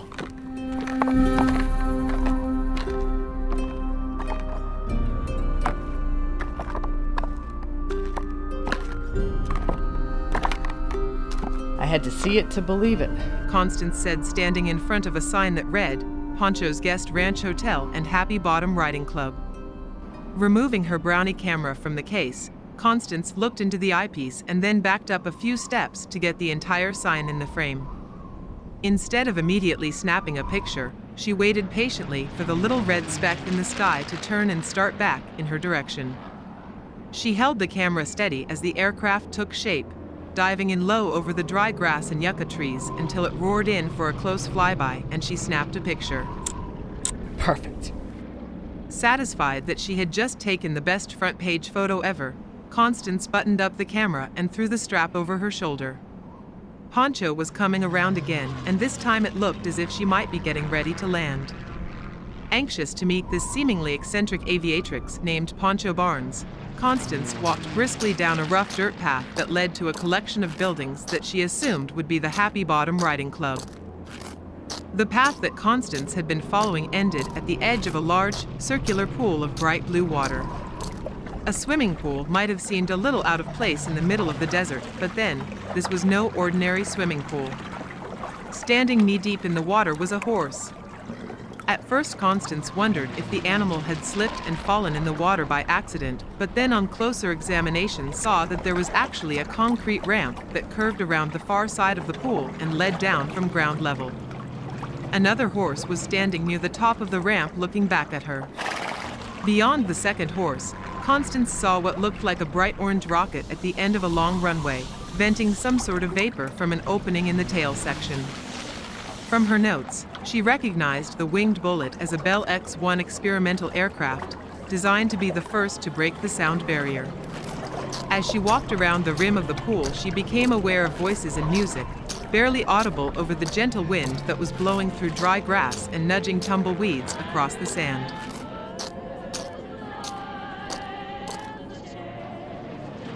The music and conversation seemed to be coming from a small white building a short distance ahead, but for the moment, Constance wanted a closer look at this extraordinary flying machine. As hot as it was here in the California desert, Constance noticed a considerable temperature drop as she walked across the concrete surface of the runway. Gossamer tendrils of frigid steam enveloped her in a cloud while she traversed the length of the glistening cadmium rocket plane. Frost and dripping condensation coated much of the fuselage and made it difficult to make out any detail, at least near the engine and vertical stabilizer. Once she emerged from the veil of mist, however, the cockpit and nose cone were clearly visible, as was a man in olive drab coveralls, standing with his back to Constance, his head obscured inside the open hatch of the craft. "Good evening," she said loudly over the hiss of the escaping propellant. The man turned and ducked down from the opening. Looking over at Constance, he simply replied, "Ma'am." "My name is Constance Weathersbee. I'm here to see Pancho Barnes." Constance extended her hand in greeting, but the man just put his hands on his hips and smiled back at her. "You come to the right place. That'll be Pancho, up there tooling around in the mystery ship. Imagine she'll be here directly." Trying hard to start a conversation, Constance looked over at the plane and noticed that the words "Glamorous Glennis" had been painted on the side. "So is this your airplane? The, uh, uh, Glamorous Glennis?" "No, ma'am, this here aircraft belongs to the Air Force. They just let me take her up and ring her out some. Glennis, uh, that's my wife, Glennis Yeager. Guess you could say I take her with me whenever I go chasing demons." Finally, the man stuck out his hand and gave Constance a quick shake. "Chuck Yeager. Pleasure to meet you, ma'am." "I understand you're flying this plane to try and break the sound barrier." "No, ma'am. I'm just trying to fly faster than anybody else out here, so I can get me a T-bone steak from Pancho." "She must make a mean steak." From high overhead, Pancho's plane was starting to descend toward the runway. "I guess that's my cue. It was truly an honor to meet you, Chuck. I'll keep my eye on the history books. I have a sneaking suspicion I might see you there sometime." Pancho Barnes eased the nose over on her shining red Travel Air mystery ship, starting a glide path to the runway. Applying full flaps to slow her descent, she throttled up the engine at the last minute and gracefully touched down with a loud, tires-on-pavement screech. Seconds later, the airplane tilted back until it came to rest on the tiny tail wheel, then turned and taxied back toward where Constance was standing. As the mystery ship rolled to a stop nearby, Pancho revved the engine and then cut power. The swirling barrage of dust, rocks and sand kicked up by the propeller gradually settled as Pancho pushed her goggles up on her forehead and stood up. "Well, howdy, Constance." Throwing both legs over the rim of the cockpit, she planted her feet firmly on the wing and then jumped down from there to the ground, stirring up a sizable puff of dirt. Strutting briskly up to Constance, she wrapped both arms around her and lifted her off her feet for a big bear hug. "Damn good to know you. So how the hell do you wind up crossing paths with an old rat bastard like Howard Hughes?" She pulled a handkerchief from her pants pocket and started wiping away dust that covered the front edge of the engine cowling. "That son of a bitch is as reclusive as he is famous. Unless, of course, you're a pretty Tinseltown floozy. Then he's all over you like a case of the chicken pox." Pancho wadded up the dirty cloth and stuffed it back in her pocket. Leaning an arm on the wing of the mystery ship, she asked, "You ain't from Hollywood, are you?" "No, Pancho, I'm a reporter from New York City. I was riding a train to Chicago, and it just so happened that Hedy Lamarr was a passenger on that very same train." "Oh, yeah, Miss Hoity-Toity Lamarr. One of Howard's more brainy distractions. Word on the street is she is some kind of communications whiz. Even helped out with the war effort. Pretty unlikely, if you ask me. I know them prima donna types. About the only thing those girls discover is a run in their stocking." The two women laughed for a moment, and then Pancho's expression became very serious. "So, we need to get you on the ground at Walker Air Force Base, huh? I know a few of them boys over there." Pancho eyed Constance carefully. "First thing you're gonna need is a change of clothes. That dress you're wearing ain't gonna get you anywhere at Walker, except maybe a handful of offers for dinner and dancing." Pancho stepped away from the airplane and walked off in the direction of a small stone house with a flat, corrugated metal roof. "Come on, sweetie, we'll get you all gussied up." On the way to Pancho's little desert bungalow, the pair passed by the building where Constance had heard music and voices from earlier. Wait here a minute, honey. I gotta run in the bar for a jiffy. Leaving Constance standing, Pancho sprinted to the door and disappeared inside. While she waited, Constance took the opportunity to survey her surroundings. Everything here, a bar full of rebel-rousing test pilots, a swimming pool designed for horses, and all of this on the outskirts of an Air Force proving ground for experimental aircraft. Truly an odd collection of humanity, and yet, Constance thought to herself, a mix for greatness. These people were all living on the edge of something much larger than themselves, and their collective potential seemed almost limitless. Suddenly, from high above the desert floor, Constance caught sight of what looked like a falling star streaking across the sky. Seconds later, Pancho burst through the door of the bar with five or six people trailing behind her. All of them stopped near where she was standing and turned their faces skyward. Yeehaw! Ride that stallion, Ridley. Squinting against the bright evening sunlight that lit up the contrail, Constance finally caught sight of an orange bullet ripping its way through the sky on the leading edge of the exhaust. Go, cowboy, go! Someone else called out. As the X one quickly vanished from view on the horizon, Constance glanced over her shoulder where the other plane sat waiting its turn. Yeager was there, standing high up on the wing of his girl Glennis, watching his friend Jack Ridley take a shot at catching the demon. Over the public address loudspeaker, she heard a voice from the tracking station monitoring the flight. Maximum sustained velocity, Mach point nine eight. Looking over at Constance, Chuck winked at her and then climbed down from his perch. Several seconds later, Pancho clapped her on the back. Come on, girl. We're going to see if we can squeeze you into uniform. That's the mothership, B twenty-nine Super Fortress.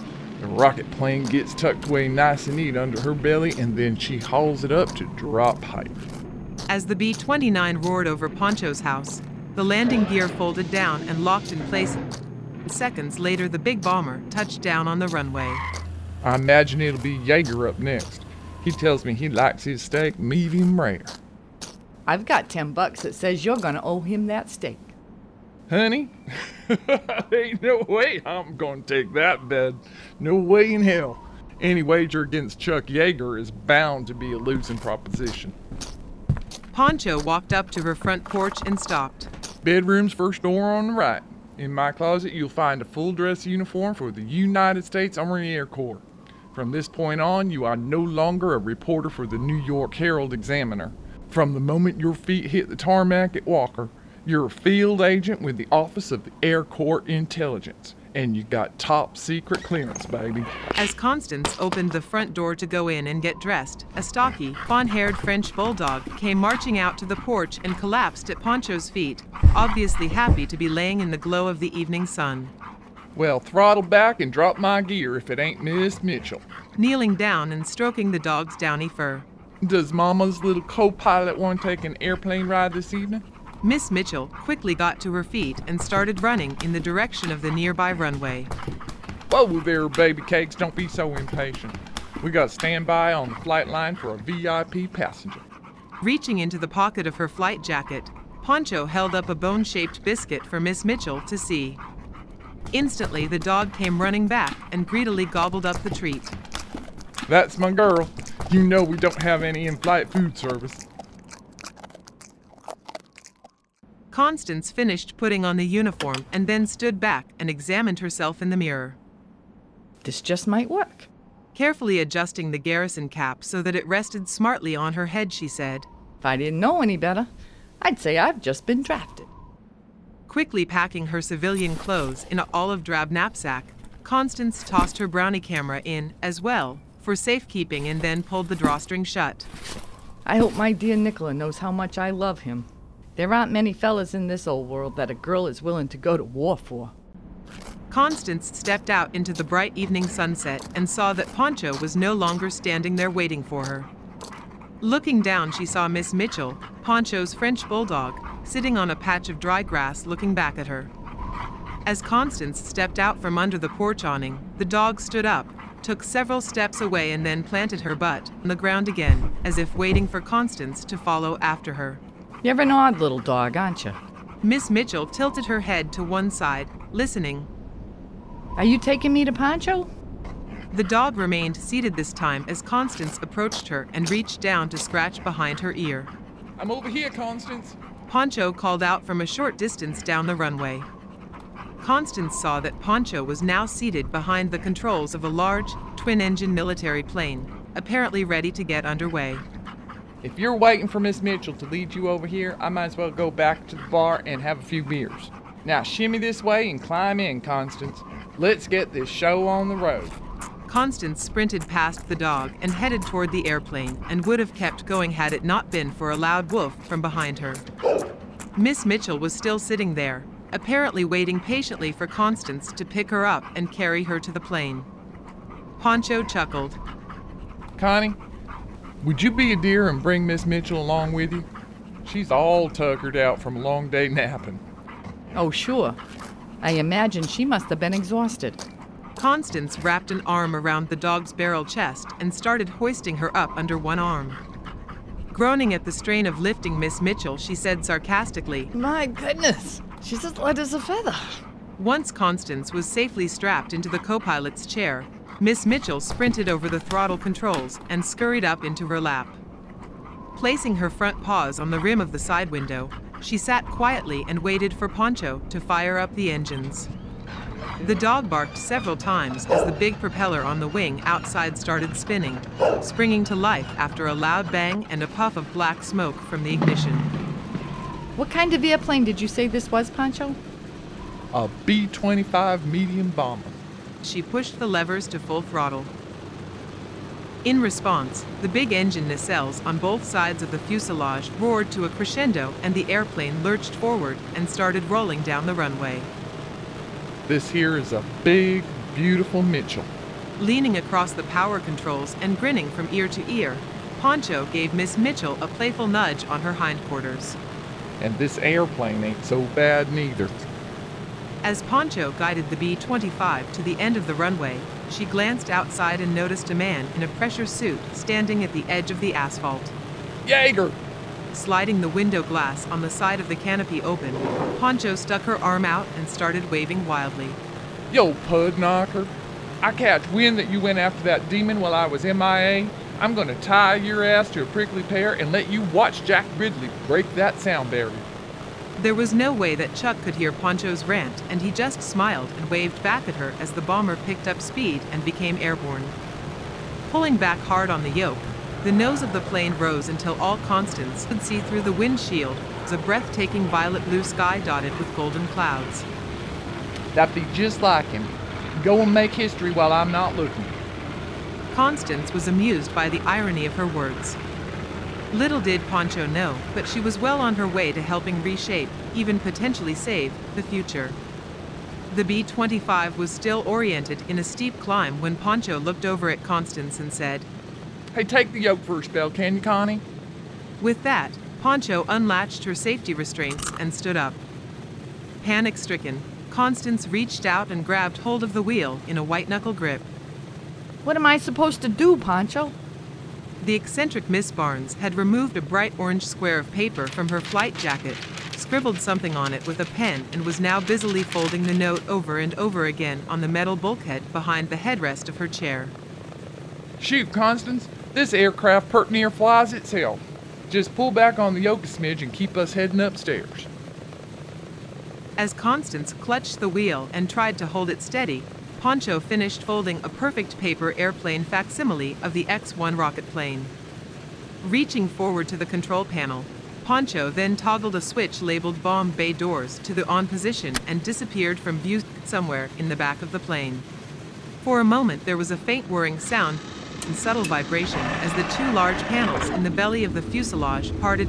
Pancho tossed the paper airplane out through the opening. After a moment she returned and sat back down at the controls, taking over flying the Mitchell as if nothing out of the ordinary had happened. Just a little bit of business I had to take care of. The note was for Yeager. He either waits till I get home or the steak dinner is off the table. Once the B twenty-five reached cruising altitude and Pancho leveled off their ascent, Constance eased back in her chair and allowed herself to relax. No longer anticipating that she might be asked to take the controls, she looked around at the arid landscape passing by below them. The high desert of California was rugged and majestic. Magnificent desolation. It is at that. I wouldn't have it any other way. I moved in and set up the ranch way before the Air Force decided to be neighborly. Now that they're here, I get to swap stories with some of the best damn pilots in the world.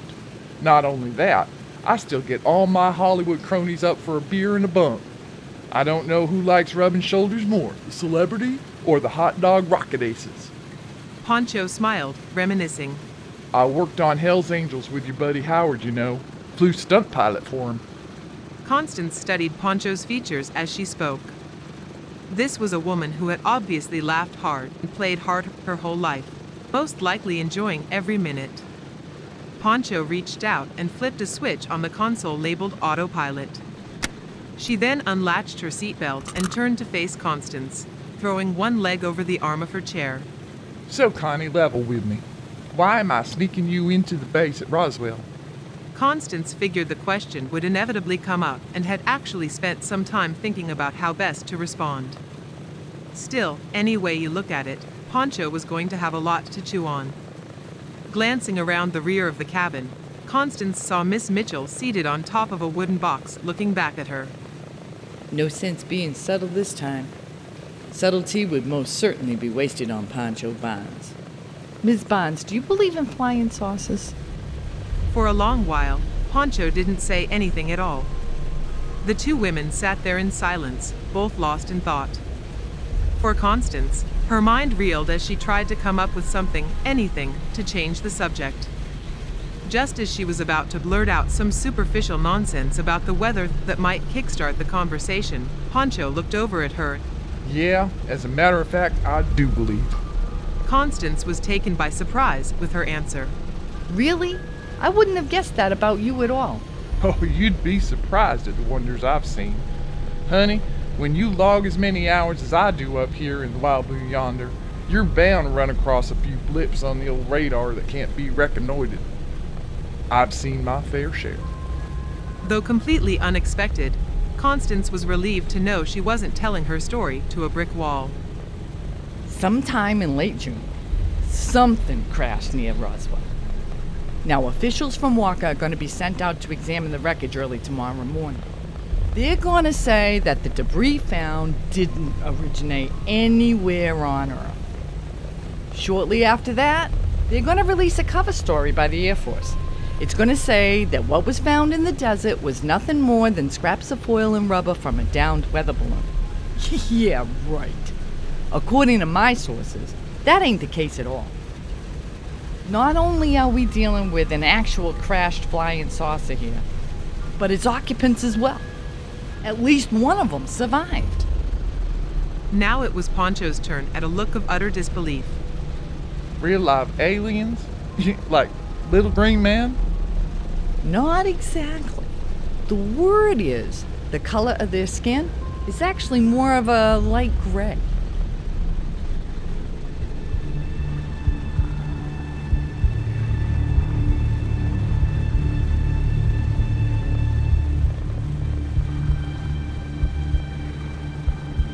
The B twenty-five crossed into Roswell airspace at approximately three twenty a m on July seventh, nineteen forty-seven. Moments later, Pancho made a sweeping pass over the Walker airfield and carefully surveyed the activity taking place on the grounds below.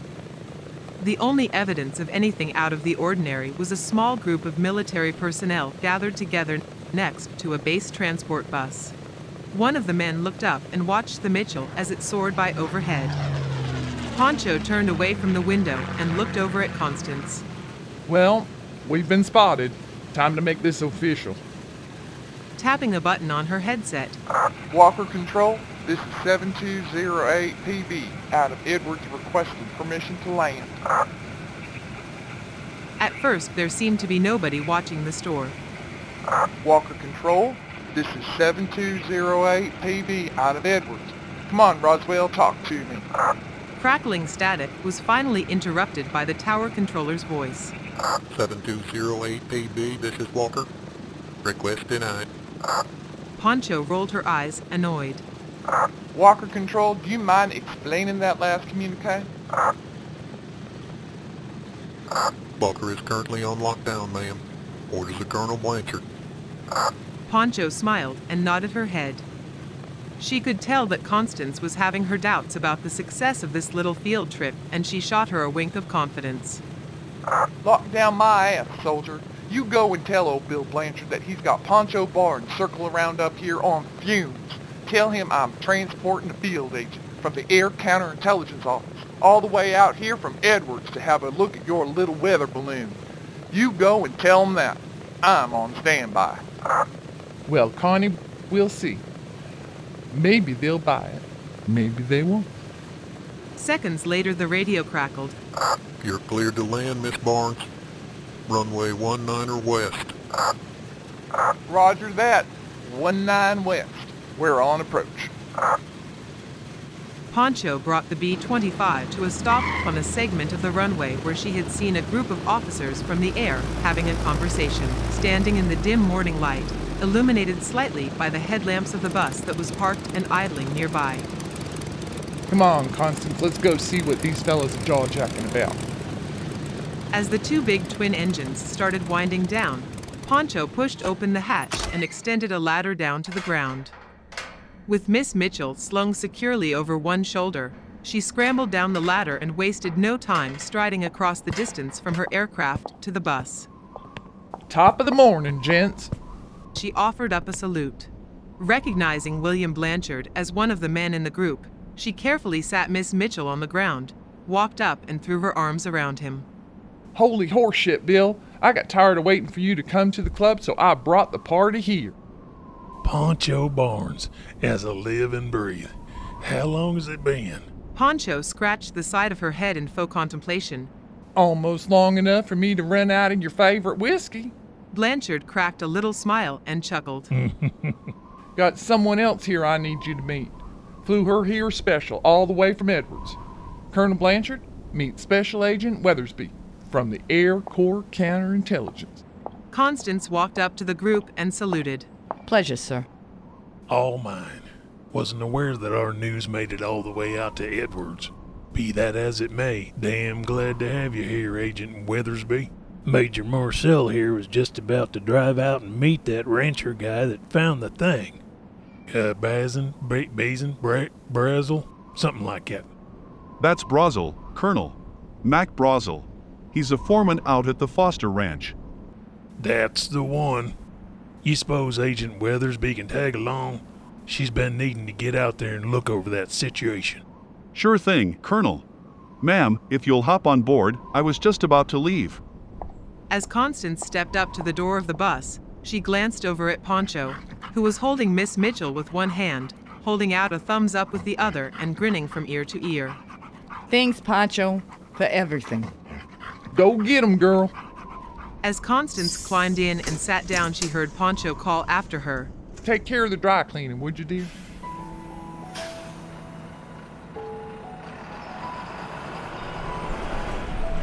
The early morning sky was still littered with stars, though the black veil of deep space was gradually being obscured by a violet-blue halo of sunlight from just over the horizon. Constance leaned out the window of the bus and felt the arid desert air gently blowing across her face. She was tired. Very tired.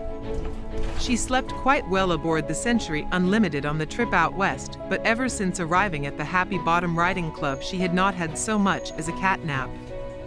The breeze felt good and she was starting to doze when Major Marcel leaned over and tapped her on the shoulder. Agent Weathersbee, are you here in response to the press release, or had you been officially apprised of the situation? Constance blinked several times to snap her back to the moment. I'm sorry, Major. I just about nodded off there. I haven't read any press release. My interest in this event is definitely the result of information I received from higher up the chain of command. Marcel was as wide-eyed as a schoolboy. So what do you think this thing is? Constance was trying to seem as convincing as possible for a civilian in a borrowed uniform. I'm going to reserve any theories until I take a look at the evidence. Major Marcel, I'm guessing you're not convinced it's a weather balloon. Call me Jesse. And no, Agent Weathersbee, I'm not at all convinced. This base sends up weather balloons every day and everyone here knows what they look like. I came off to the ranch yesterday with Mac, and the stuff he showed me did not come off a weather balloon. A shiver coursed through Constance when she sensed the sincerity that Marcel was exhibiting. It was obvious that this man had seen or touched something that he believed was not of this earth. Consequently, Constance was already ninety-nine percent certain he was right. I saw a disc, up in the air, a silver disc, that wasn't there. Two more weren't there, again today. Oh, how I wish they'd go away. Constance looked over at Major Marcel in surprise. Did you just make that up? No, ma'am. That was a piece of graffiti I read once on a laboratory wall at White Sands Missile Range. Stuck with me ever since. I don't know, Agent Weathersbee. You hear about this stuff all the time these days. Flying saucers and giant birds, Bigfoot, Mothman, and the men in black. All at once an ice-cold fear took hold of Constance.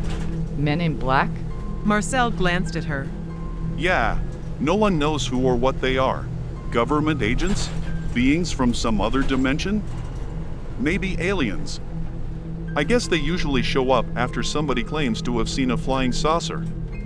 Their purpose seems to be to scare the witnesses into keeping their mouths shut. Constance sat in frozen silence and stared blankly out the open window. Ever hear of a fella that goes by the name Lanphere, Major? Can't say as I have. Who is he?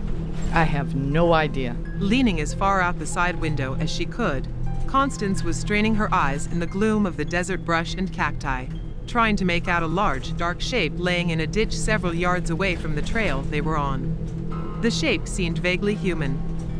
Attached to or tangled around one arm of the shape was a thick strand of rope that stretched up into the sky and looked as if it were tugging at the form like a bobber on a fishing line. Constance turned her gaze upward and saw that the rope curved high into the sky, tethered to a large transparent balloon overhead.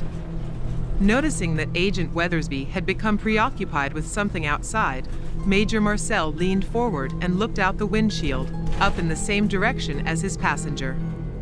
Instantly spotting the object of her scrutiny, he took one hand off the wheel, pointing skyward. He added, "Now that, Agent Weathersbee, is a weather balloon." Several miles past the encounter with an errant weather balloon, Major Marcel brought the bus to a stop before a barbed wire fence that barred continued passage down the trail they'd been traveling. There was an opening in the fence, but it was being guarded by a military policeman that wasn't moving out of the way to let them through. Marcel engaged the parking brake and stepped outside. Addressing the M P, he said, "Major Jesse Marcel, Walker Air Force Base." The pair saluted each other before the M P said, "I'm sorry, Major. I'm not permitted to let anyone pass this checkpoint. Orders from General Ramey." "I don't understand, soldier. Why is this piece of land being cordoned off? The debris field is about five miles further north." The M P stood his ground, expressionless. "Don't know the answer to that, sir. General's orders. I can't let you through." Marcel returned to the driver's seat in the bus. "We can still get out to the crash site. We'll just have to take the long way round. Back out on the main highway for a few extra miles." "That won't be necessary, Major. You can just let me off here." Marcel looked a little incredulous. "You heard what the man said. He's not letting anyone get by here." Stepping down from the bus, Constance gestured beyond the fence line at a Tucker forty-eight that had just pulled to a stop a few feet past the gate. Mister Lanphere stood up from behind the wheel and started walking in her direction. "It's okay, Major. Looks like they're expecting me. Find out all you can from Mac Brazel. Document everything, and whatever you do, don't pose for any pictures with a roll of tinfoil." Constance walked through the gate without so much as a sideways glance from the M P. As she approached Mister Lanphere, she pointed at his car and said, "Enjoying your ride?" "Of course. It is, after all, the car of tomorrow today. There it is, dearest Constance," Lanphere said, gesturing at the surrealistic vision before her. "That is your white whale. Smashed to bits against the side of that mountain is the thing that you have chased across time, desperately trying to solve a riddle that will bring your dear Tesla back to you." Lanphere circled slowly around her, watching intently for any sign of weakness or resolve. As yet, Constance was impossible to read, a blank page that would either write an epilogue to this chapter in the human experience or become the start of a whole new volume. The moment is at hand. All that you are, all that you have ever done or will ever do in this lifetime comes down to this. Your puzzle is in pieces before you, Miss Weathersbee. All the king's horses and all the king's men. They are about to sweep the destiny of mankind under a rug, unless you can put the pieces together again. Constance started quietly sobbing as she stared disbelieving at the shattered craft from another world. We're there. Survivors? Like, any survivors? There was one. It, the extraterrestrial, suffered a tremendous number of internal injuries. For the moment, it is in stable condition. Come, Miss Weathersbee. Perhaps there is yet time for a brief conversation.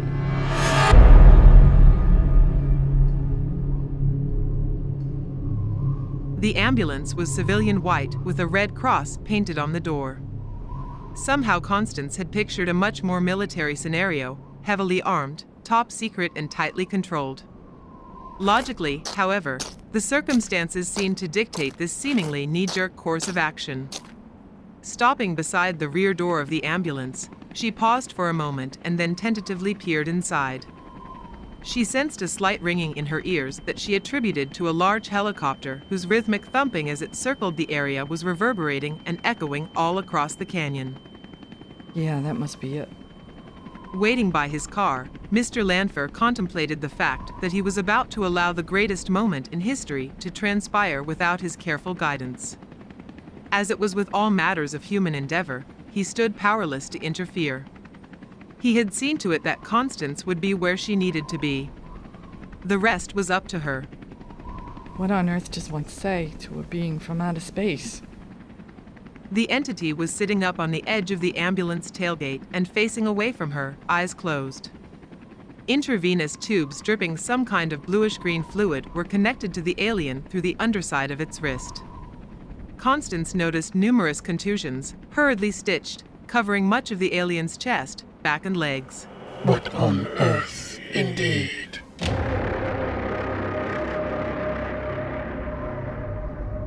Startled, Constance looked around for the source of the voice that spoke to her. An M P stood to one side of the car and still appeared to be at attention, silent and unmoving. Who's there? Gradually, the alien turned to face her and opened its eyes. Large, liquid, and frighteningly black, it looked up and blinked several times to focus on her. The alien's bulbous, egg-shaped head was incredibly disproportionate to its body, yet did not elicit nearly as much dread to Constance as the obsidian eyes, infinitely dark and mysterious as the universe itself. Was it you? In your mind, Constance.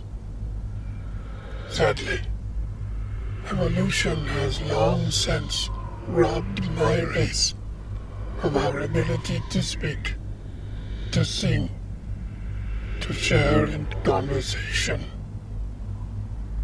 I'm afraid that my thoughts will have to suffice in the few short moments I have to share them with you. Constance suddenly felt extremely vulnerable. How do you know my name? The alien's voice was soft and tenuous as it drifted silently across her mind.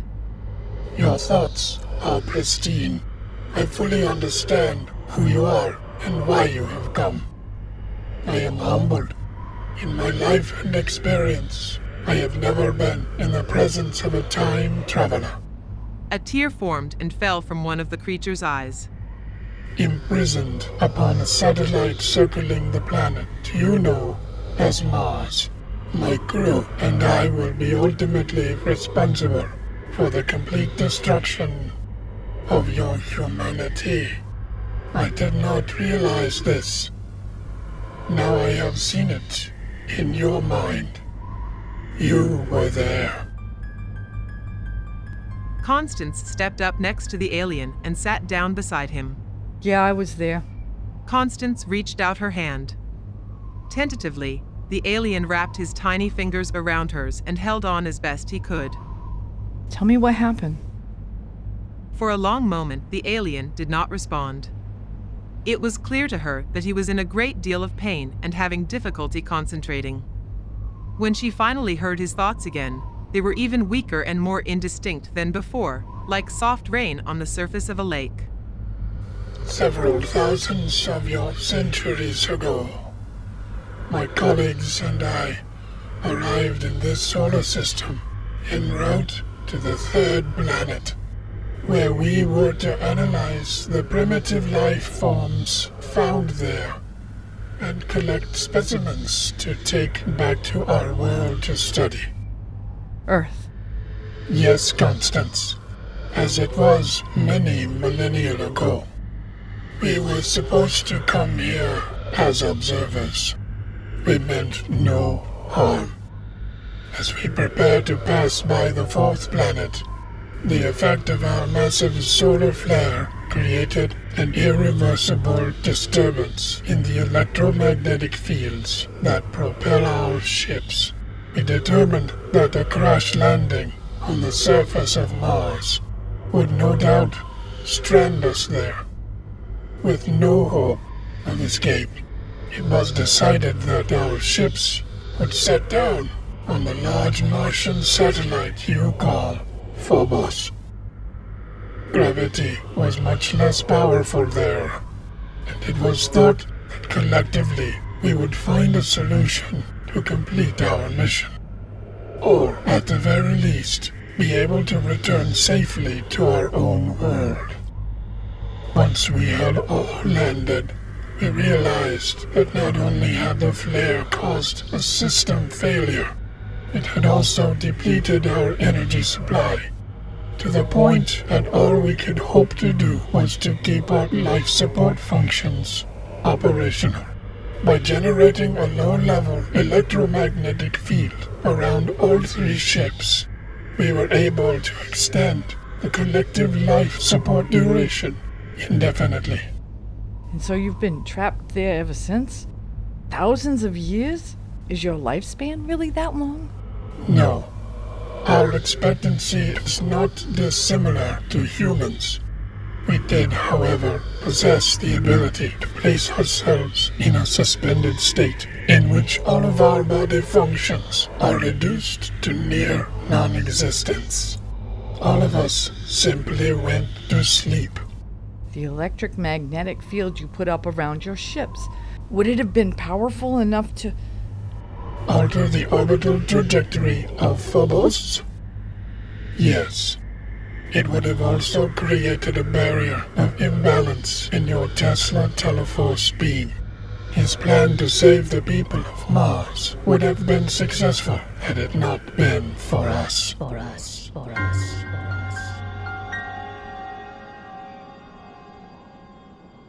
Constance looked up at a moment of absolute revelation and found herself staring into the faces of four military medics that now stood near the back of the ambulance. Time's up, Agent Weathersbee. The M P that had been standing watch the whole time now stepped forward and took hold of Constance's arm, pulling her from the car. Wait! I need to know one more thing. The M P continued dragging her away from the ambulance until Mister Lanphere stepped forward and intervened. Give her a moment more. As the medics helped lift the alien back onto the stretcher and prepared to shut the tailgate, Constance blurted out, "Why are you here now? Please tell me. I don't understand why you're not back on Phobos with your crew." Just as she finished uttering the words, one of the medics slammed the door shut, and seconds later the ambulance started rolling away across the sand. Mister Lanphere stood nearby and watched with Constance as the ambulance crunched across sand, loose rocks, and scrub brush, no doubt on its way back to Walker Air Force Base. He's just a lab specimen to them, isn't he? They'll dissect him into a million pieces and then stuff him in a jar labeled Top Secret. Lanphere turned to Constance. Yes, him and many others like him. An overwhelming sense of sadness washed over Constance, and she steadied herself on the hood of Lanphere's Tucker. Then, barely more than a whisper above a gust of desert wind, Constance heard the alien's voice speak to her one last time. I awoke to the transmission from Earth. It was a communication from Nikola Tesla, at the time I received the transmission on Phobos. The year here on Earth would have been eighteen ninety-nine. By the time the crew of my ship and I were fully revived, the broadcast had ended, and repeated attempts to re-establish a signal with him were only met with static. With just enough reserve power to break free from Mars gravity, we set our ship adrift on solar winds. To conserve power, we returned to suspended animation, hoping that one day we would reach our destination. The ambulance disappeared behind a sand dune, and with it, the voice of the alien faded away. Something? Lanphere asked, watching Constance snap out of what seemed to be a trance-like state. I believe so. I need a lift to the nearest depot, if you don't mind. I got a train to catch. The Century Unlimited glided out of a tunnel and into the majestic high country of the Colorado Rockies, a few minutes out of Colorado Springs. From the vista dome of her car, Constance caught her first glimpse of Pikes Peak, rising like a colossal rampart from the green blanket of trees covering the valley and nearby hills. The peak itself seemed to represent a climactic conclusion of some sort. Constance could sense that she was nearing the end of the line, though what she would find continued to remain a mystery. Making her way downstairs, Constance seated herself in front of her typewriter and breathed a heavy sigh. Rolled through to the last line on the paper was the final page of her story that spanned from a quiet airfield in Illinois to the lonely desert near Roswell. Quite a journey. Placing her fingers on the keys, she typed, On to Tesla's laboratory at Colorado Springs. What I find when I get there is anybody's guess. Of course, this reporter is no different than the rest of you. She's always been a sucker for a happy ending. Then again, that's the stuff that dreams are made of. And by now, I'm pretty sure I've not been sleeping much. I guess we'll see.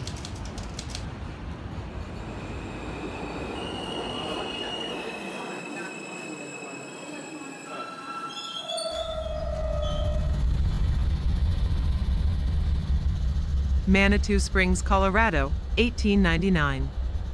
Constance stepped down to the wooden platform and looked around at the breathtaking wilderness vista that surrounded her. Never in her life had she seen such beautiful country. Acre after rolling acre of forest stretched out to the edges of jutting rock formations, which in turn reached upward to become snow-capped peaks. Above the towering mountains, a bright blue sky swirled with brilliant clouds that reminded Constance of a painter's brushstrokes. Suddenly surprised to see her breath. Amazing. Realizing just how chilly the air was here, Constance started walking in the direction of the little stone depot when she heard her name being called out. A man was standing on a parallel track next to the Century Unlimited, cupping his hands to his mouth. Constance. Constance Weathersbee. When he noticed her looking at him from the platform, he smiled and removed his hat with a slight bow. Miss Weathersbee, I presume. Constance took several steps over to the edge of the track and replied, That's me. It is indeed a pleasure to meet you. Nikola, I mean Mister Tesla has told me so much about you, it's almost as if I know you already. My name is Alexander Pierce, I'm an associate of Tesla's from Colorado Springs. I also happen to own the only horseless carriage in the state. That is, of course, why I'm here, to transport you to Tesla's laboratory. If you would follow me, please.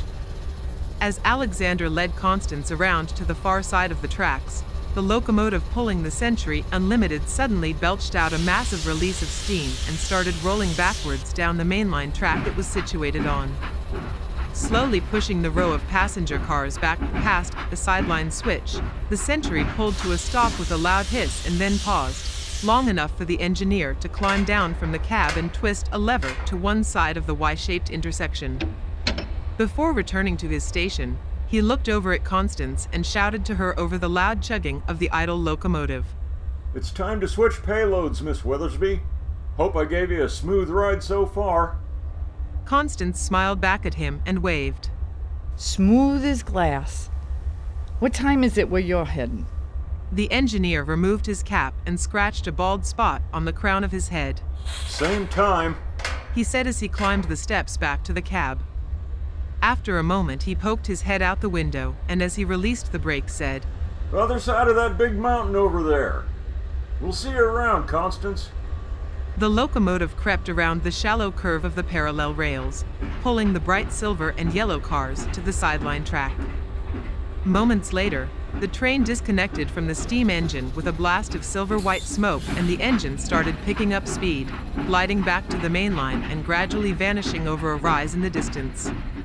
Looking in the direction that Pierce had been walking, Constance saw that he was now standing next to a tiny black flivver that was parked and rattling behind one of the abandoned train cars. She marveled at the cute and immaculately maintained antique and was about to compliment the owner, but stopped herself from saying something, realizing that to him this was no vintage automobile, but most likely something that just rolled off an assembly line. Are you sure we're both gonna fit? Alexander opened the door and held it for her while she climbed in, then hurried around to the driver's side and squeezed in next to her. Engaging the clutch, he shifted the carriage into gear and smacked Constance in the kneecap with the shift knob. Ouch! Sorry, Constance. Chin up, my dear. We only have about seven miles to go. Constance slid over on the seat as far as she could, making just enough room for him to operate the stick shift. That's good, otherwise I may decide to climb up on the roof. The little horseless carriage would have managed to maintain a fairly decent speed, if not for the inconvenience of a gravel road composed of more switchbacks and hairpin turns than a Coney Island roller coaster. Constance sat uncomfortably and fretted about the unfortunate lack of shock absorbers in eighteen ninety-nine as the car bounced in and out of uneven ruts in the path, eroded away by repeated exposure to snow and rain. Beyond the unfortunate circumstance of transportation, Constance still found herself captivated by the overwhelming grandeur of the Rocky Mountains. Around every new curve, she found herself in even more wide-eyed wonder than the last. Her idea of a room with a view had been all but completely shattered since her arrival here. Having lived out most of her adult life in New York City, she had become convinced that standing atop the Empire State Building and looking out across a concrete and steel landscape was majestic. Now she was face-to-face with Pikes Peak. No skyscraper would ever hold her attention in the same way again. She was curious why Nikola would have ever abandoned this beautiful location for his laboratory and decide to move back east to the relatively unremarkable surroundings of Wardenclyffe. How long has Nikola been working here at Colorado Springs? Only just this year. To be perfectly honest, I don't know how he does it. Up here, completely isolated from every living soul on Earth. The loneliness apart from others must be something completely new to the human experience. Constance could feel an aching sadness welling up inside of her and decided to sit quietly for the rest of the trip, focusing her thoughts on the scenery and holding her emotions at bay, at least until they arrived at the lab. Pull over here, can you, Alexander? Certainly, Constance. Though, as you can see, we're nearly... I know. From here on out, though, there is something I need to see for myself. Alexander sighed, resigning himself to nothing more than a solitary trek back down the mountain. I had hoped to see a touching reunion between two people who are very much in love. Steering the carriage over to a wide patch of tightly packed gravel, he applied the brake and took the little flivver out of gear. Without hesitation, Constance excitedly turned the handle on the door and stepped out, carefully working her way along the edge of a slight drop in the road until she stood outside the driver's side window. I know I won't be seeing either one of you again. His path, and consequently yours as well, leads to a far greater destiny than this pile of rocks in the wilderness. I wish you both the very best. As eccentric as the man can be, he certainly knows how to pick the best of friends. Leaning in the window, she gave him a kiss on the cheek. Take care, Alexander Pierce. Thank you for bringing me back to him. Out of the corner of her eye, Constance noticed a flickering violet glow forming on the rear wheel of the carriage. A telltale arc of electricity danced off the metal axle and fanned out until it gently touched three beautifully colored butterflies that were flitting around near the road. Constance could clearly see the swirling blue halos of Saint Elmo's fire dancing across their delicate wings. Looking up in the direction of the lab, she smiled. This will be the place. Standing alone like some primitive sentinel on the edge of civilization, Tesla's laboratory was both rustic and technological at the same time. Looking for all the world like a dilapidated barn with several leaning timbers keeping it from collapse, the structure and littered surroundings suggested some kind of frontier outpost. Barrels and crates strewn about, a pair of shoes dangling by the laces from one of the wooden supports and charred ashes on the ground from a recent campfire. More mountain man than scientific genius. However, sprouting out of all this clutter was a single, gleaming silver antenna that reached skyward, towering over the lab and emitting a pulsating stream of man-made lightning. Bolts of white-hot electricity skittered up and down the antenna, radiating out from a large metallic sphere mounted on the top. Above the sphere, electricity coalesced into a glowing column of flickering light like a gleaming filament connecting Earth and sky. A raven glided past overhead, seemingly unaffected by the tremendous release of electricity nearby. As Constance approached the door of the lab, she heard a loud clank from somewhere inside, and the energy discharge from the antenna abruptly winked out. Lifting the wooden bolt, she pulled the door open and took a few tentative steps inside. Is it really you? High up in the rafters, the silver sphere had retracted down from the scaffolding outside and was now perched high in a wooden alcove, still resonating with occasional arcs of static electricity. From somewhere in the room came a response to her question. Only time will tell, dearest Constance. As her eyes slowly adjusted to the dim phosphorescence, Constance could make out the silhouette of a man standing next to a large generator near the center of the room. Nikola! She ran to him, arms outstretched. Tesla caught her in an embrace, holding on in an effort to fend off all the yesterdays and all the tomorrows that they had been apart. My love, you came back for me after all. Oh, always, Nikola, always and always. Tears flowed from her eyes, tears of joy, knowing that everything she had gone through had brought her safely home to him. For a timeless interval, they held each other, knowing now that nothing, not even hands on a clock, would ever separate them again.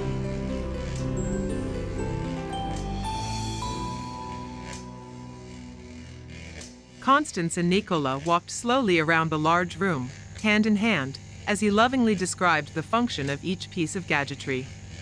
When they came to a table stacked with rectangular metal boxes connected by masses of bundled wire and lit up like a Christmas tree with glowing vacuum tubes, this little jewel is my radio transmitter and receiver. With it, I hope to someday carry on conversations with any manner of individual, at distances even as yet undefined. Constance's mouth dropped open and her eyes widened from the impact of his words. When she let go of his hand and steadied herself on the table, he became immediately concerned. Dear Lord, Constance, what's the matter? The aliens, Nikola. The ones I told you about that crash-landed at Roswell. They picked up your transmission. The one you sent from this radio. But Constance, you said that they were awakened by my attempt at communication. It was only just last weekend that I finished setting the equipment up. All I've managed to send out thus far are simple tones, like nonsensical Morse code. I've made no attempt to talk to anyone. But Nikola, that's just it, don't you see? In your own historical account, in papers, stories you yourself wrote. You said that you received signals from space, and in those papers, you specifically mentioned Mars as a potential source.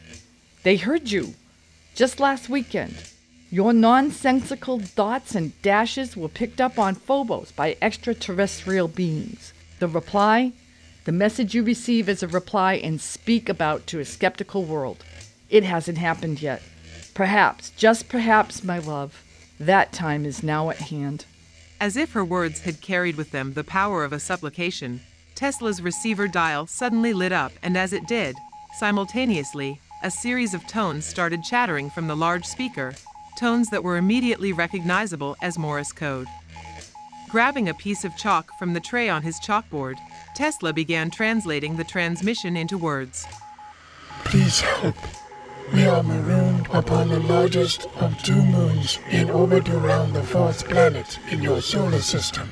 I have heard your communication, and while I do not understand the message, I have deciphered the codec. I am using it for this reply. Constance looked at Tesla knowingly. Nonsensical? From now on, you might want to consider what you're saying when you're tapping your index finger on the table. Tesla snickered.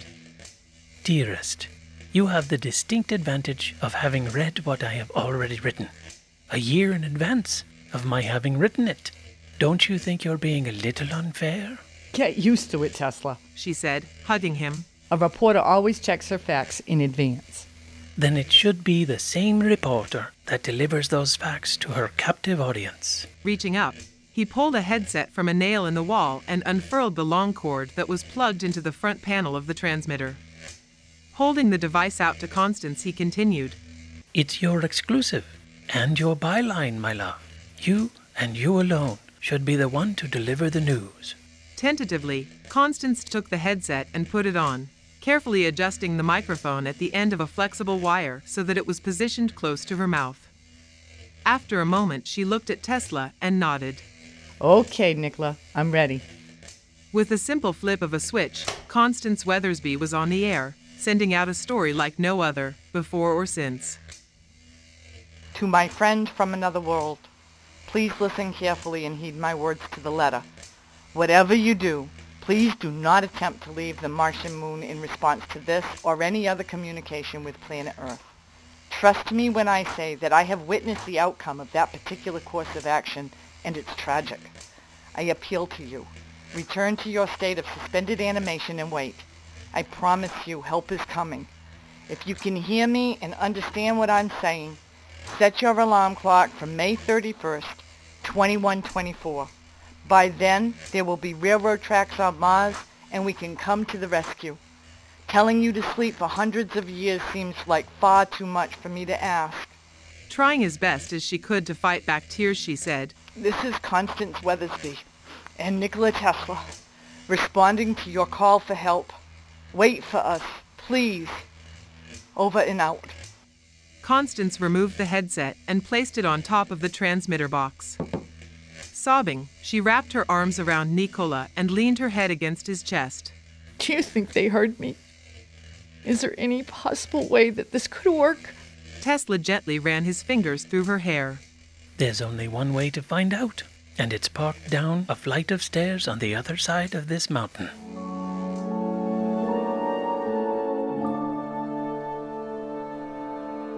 From high up on the mountain summit, Constance couldn't make out much, other than the fact that there was a flatbed railroad car sitting unattended on the track below. More than a half hour later, after she and Nikola had managed to descend hundreds of individual rough-hewn steps chiseled out of the native rock, could she identify the cargo. The couple stepped out onto a wide, grassy flatland with a single pair of gleaming rails cutting across it, capped at the far end of the valley with a darkened tunnel archway. There before them, apparently tethered to the freight car with thick strands of rope, was an automobile. More specifically, a Tucker automobile, since the flatbed trailer plainly bore the insignia of Tucker Automotive Industries. It's a Tucker! It is indeed. Not just any Tucker. This happens to be the first of its kind, a concept car that has been dubbed the Tucker Gravitron. Do you notice anything unusual about it, dearest? Well, sure. A small oversight. Somebody seems to have shipped it off the line without putting any wheels on it. Tesla stepped up on the trailer and pointed to where one of the tires should have been. Brightly flickering filaments of electrostatic energy twisted and curled like a mass of neon snakes beneath the oddly shaped wheel well. That little oversight is your fault, Constance. Well, yours and mine. This car has no wheels, because of a tiny gadget you yourself delivered to Vera Tucker. This insignificant souvenir from me was none other than a working model of an anti-gravity generator, and as I had hoped he would, Preston Tucker has put it to very good use. This little beauty operates on the same principle as the flying saucer you witnessed at Roswell.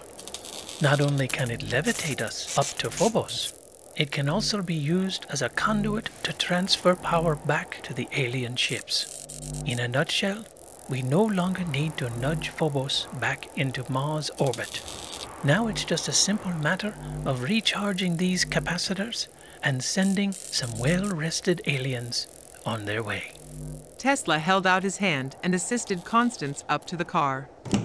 As he stood holding the door of the gravitron open for her, he noticed that the locomotive of the Century Unlimited had just emerged from the tunnel and was slowly backing down the track toward them. Patting Constance on the shoulder, he said, "Here comes our ride."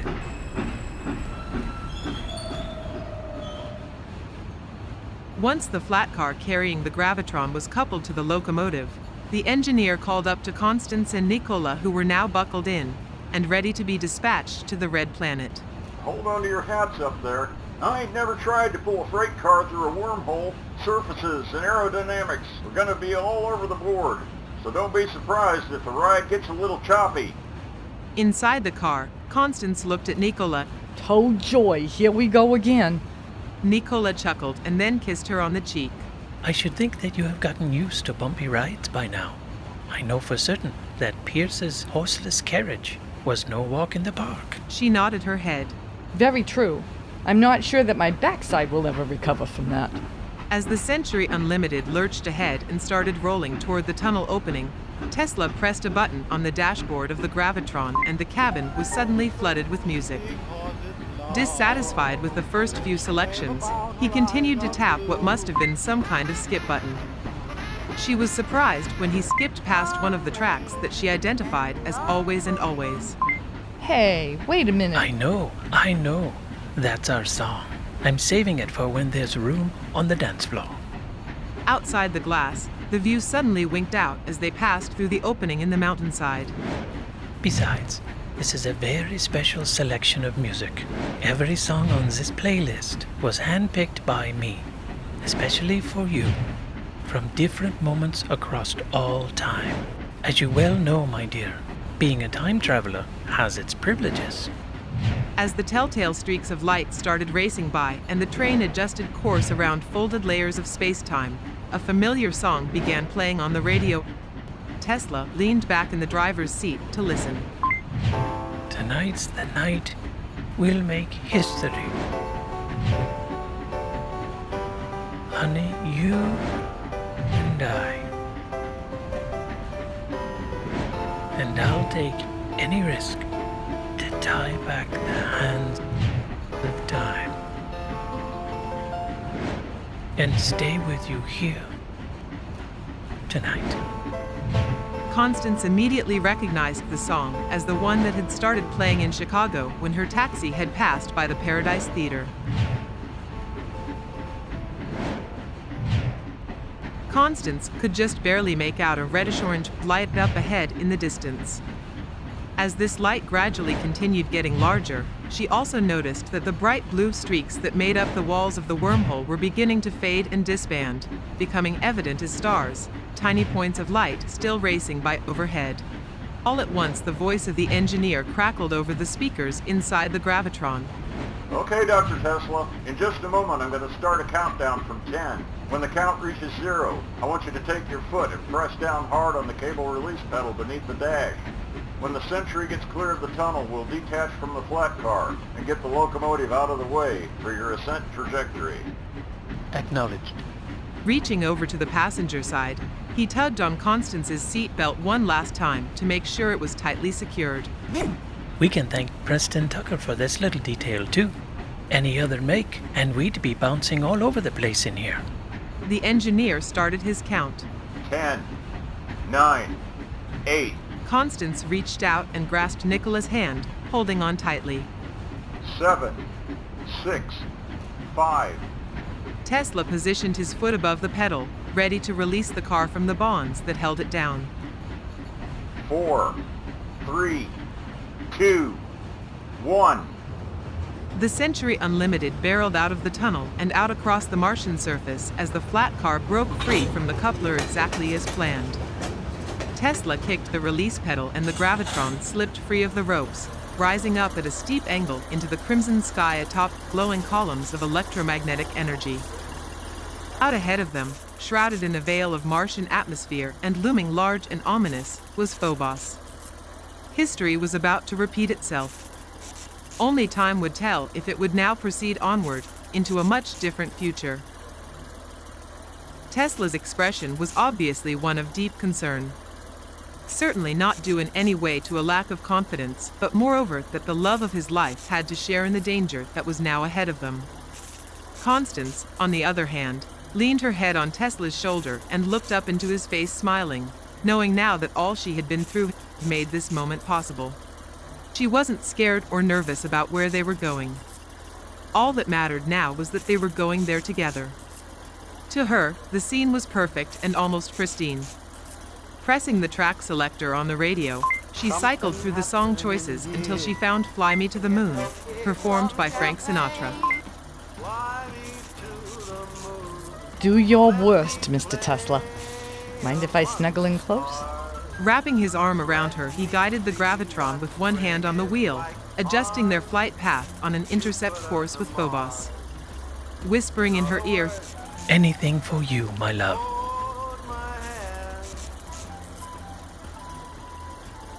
Like a page torn from an H G Wells novel, two saucer-shaped craft were now plainly visible along a ridge lining the upper rim of the gargantuan Stickney crater. In both cases, it was overtly apparent that the saucers had crash-landed there, both having come to rest at the end of long, ragged gouges of rock and moon dust that must have been kicked up on impact. Tesla pushed the steering wheel of the car forward and, much like the yoke on an airplane, the gravitron responded by descending in the direction of the objects.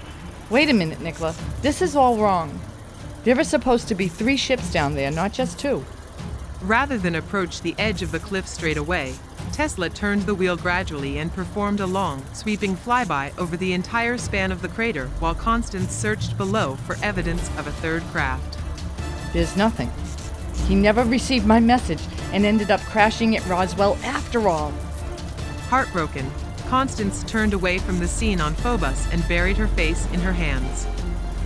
He couldn't understand my warning, and now nothing has changed. Tesla altered his trajectory and started an approach toward the twin derelict ships lodged in the cliff wall. We're here, Constance, all because of your friend from another world. Because of him, everything changes.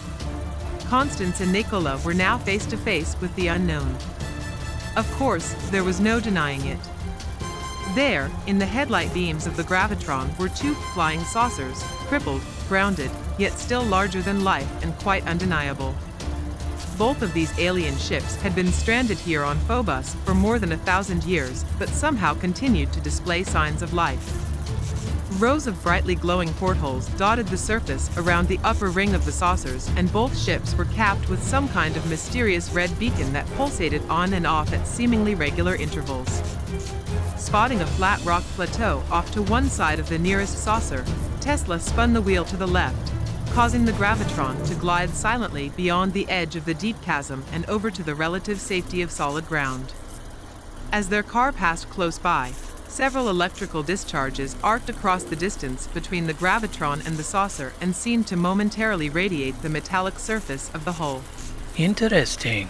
He watched the wisps of current flitting to and fro around the disk. Yes, this will do just fine. Bringing the car to a stop, Tesla reached across to the glove box on the passenger side of the dash and retrieved a ring-shaped metal band about the size of a necklace. Sliding the band down over his head, he adjusted it over the collar of his suit coat and then twisted a small dial that was positioned beneath his neck. In response, a transparent white bubble suddenly materialized up from the band to completely envelop Tesla's head. Stay here, my love. You'll be safe inside the gravitational sphere generated by the car. I need to go outside for a moment and make sure the current can flow unobstructed from here to both ships. Constance watched on in disbelief as Nikola opened the car door and stepped out onto the surface of Phobos, seemingly unaffected by the harsh environment around him. You're just doing this to impress me, aren't you? To her surprise, Tesla turned around near the front fender of the gravitron and looked at her. Are you impressed? Caught completely off guard by the fact that he could hear what she said. That this car has an intercom system in it too? Yeah, Nikola. I'm very impressed. Oh, and since I have your undivided attention, be careful, would you please? Always. After several minutes spent examining the feeble flow of electricity coming from the energy transfer coils, Tesla walked up to the passenger side window and tapped lightly on the glass. Constance rolled the window down partially, but stopped when she felt a sudden puff of air escape past her into space. Not to worry, Constance. Only an equalization of pressure. Then, blushing slightly, would you be a dear and pass me the owner's manual from the glove box, please? Constance giggled as she handed him the booklet and watched him rifle through the pages until he found the operating instructions for the coil. The great Nikola Tesla, master of time, space, and energy, looking for answers to the most important questions of our time in the owner's manual. You have a singular wit, Constance. After a moment, he pointed across the cabin to the dashboard. There are four dials below the steering column. I need you to twist the two on the left, clockwise, as far as they will go. Constance found the dials in question and turned them round. In response, the left side of the car lit up like a fireball, sending out thick bands of electricity that were almost instantly absorbed by the nearby saucers. Waves of discharging electrical arcs fanned out from the wheel wells of the gravitron and were quickly consumed in some unknown fashion by the alien vessels. Ah, that's more like it. Constance and Nikola watched in amazement as both ships lifted out of the rubble they had rested on for more than a millennia and righted themselves. One of the ships, having apparently received a complete charge, drifted silently up into the field of stars overhead and remained there, hovering. The other saucer lingered close to the surface of the moon and continued drawing power from the gravitron, seemingly needing more than twice as much of the magnetic current to replenish a depleted supply. The scene that was playing out just beyond the protective windshield glass was both grandiose and surreal, so much so that Constance felt compelled to commit it to paper. Here, on this tiny lump of rock, one single moment in time is now unfolding that will either destroy or define all others before or since. Helpless to intercede, I sit watching it on as Nikola Tesla stands alone like some mythical Roman gladiator, facing off against the omnipresent forces of time and space itself. This man, this wonderful, compassionate, and wildly intelligent example of what the human spirit is capable of. He is literally opening a brand new doorway through which all mankind might now potentially pass. Fluctuating violet-blue current coursed over and around Tesla as he stood motionless and unyielding at the center of the electromagnetic maelstrom. If I didn't know any better, I would be inclined to suspect that I am in the company of no mere mortal. Nikola Tesla is unquestionably a force of nature. Heaven help anything that chooses to stand in his way. Finally, the light storm ended. As the last finite tendrils of static electricity from the gravitron flickered and faded away, the second saucer lifted from its resting place and slowly rose to join the other. Tiny pebbles and ripples of sand were suspended inside the anti-gravity halo generated by the ship and for a moment, formed a swirling ring before scattering into the blackness of space. As if this second saucer had drawn too much power during the transfer process, a shimmering cone of cerulean light extended from the underside of the craft and almost seemed to be dripping glowing nodules of liquid luminescence. Awestruck, Constance lifted her brownie camera and peered into the eyepiece, composing an image that she was sure would land on the cover of Life magazine. Her finger poised on the shutter release button, Constance held her breath so as not to blur the shot, and as she did, Tesla walked up to the edge of the cliff overlooking Stickney Crater and stood there watching the ships. My hero. Snapping the picture. Returning her camera to its case, Constance buttoned it up and stored it safely underneath her seat. Opening the glove box, she found another of the silver necklaces like the one Tesla was wearing and carefully placed it over her own head. Remembering how Nikola had activated his, she turned the small, cylindrical dial on the front of the metal band and instantly saw that her head and neck were now contained within a shimmering, glass-like sphere. Feeling more than a little claustrophobic inside this strange device, she quickly opened the car door and stepped out. Some kind of mechanism was clearly at work here, but Constance had no idea what it could possibly be. She had read that space was cold, though she seemed to experience no temperature change as she walked up beside Tesla and took hold of his hand. The couple stood together and watched as one of the saucers drifted to the far side of the crater and paused as if waiting for something. The second ship, still emitting incandescent particles of energy, floated down below the rim of the crevasse, far down to the crater floor and then even farther still, disappearing from view over the edge of the Limtok crater, a smaller, deeper secondary pit near the base of Stickney. Odd. I wonder what they're waiting for. Moments of tense silence ticked by as Constance and Nikola waited to know the fate of the flying saucer that had vanished into the deepest, darkest extent of the abyss. From somewhere down inside the bowels of the bowl-shaped Limtok curvature, they could barely make out a shimmer of bluish light like the sporadic fluctuations given off by a welding torch. Across the way, the first ship still hovered like a sentinel high above Phobos, apparently waiting patiently to know the outcome of some event just as they were. All at once, there came two bright flashes from the crater floor, and out of those tiny points of light flew a pair of saucers, gracefully careening end over end as they rose up into the star-filled expanse overhead.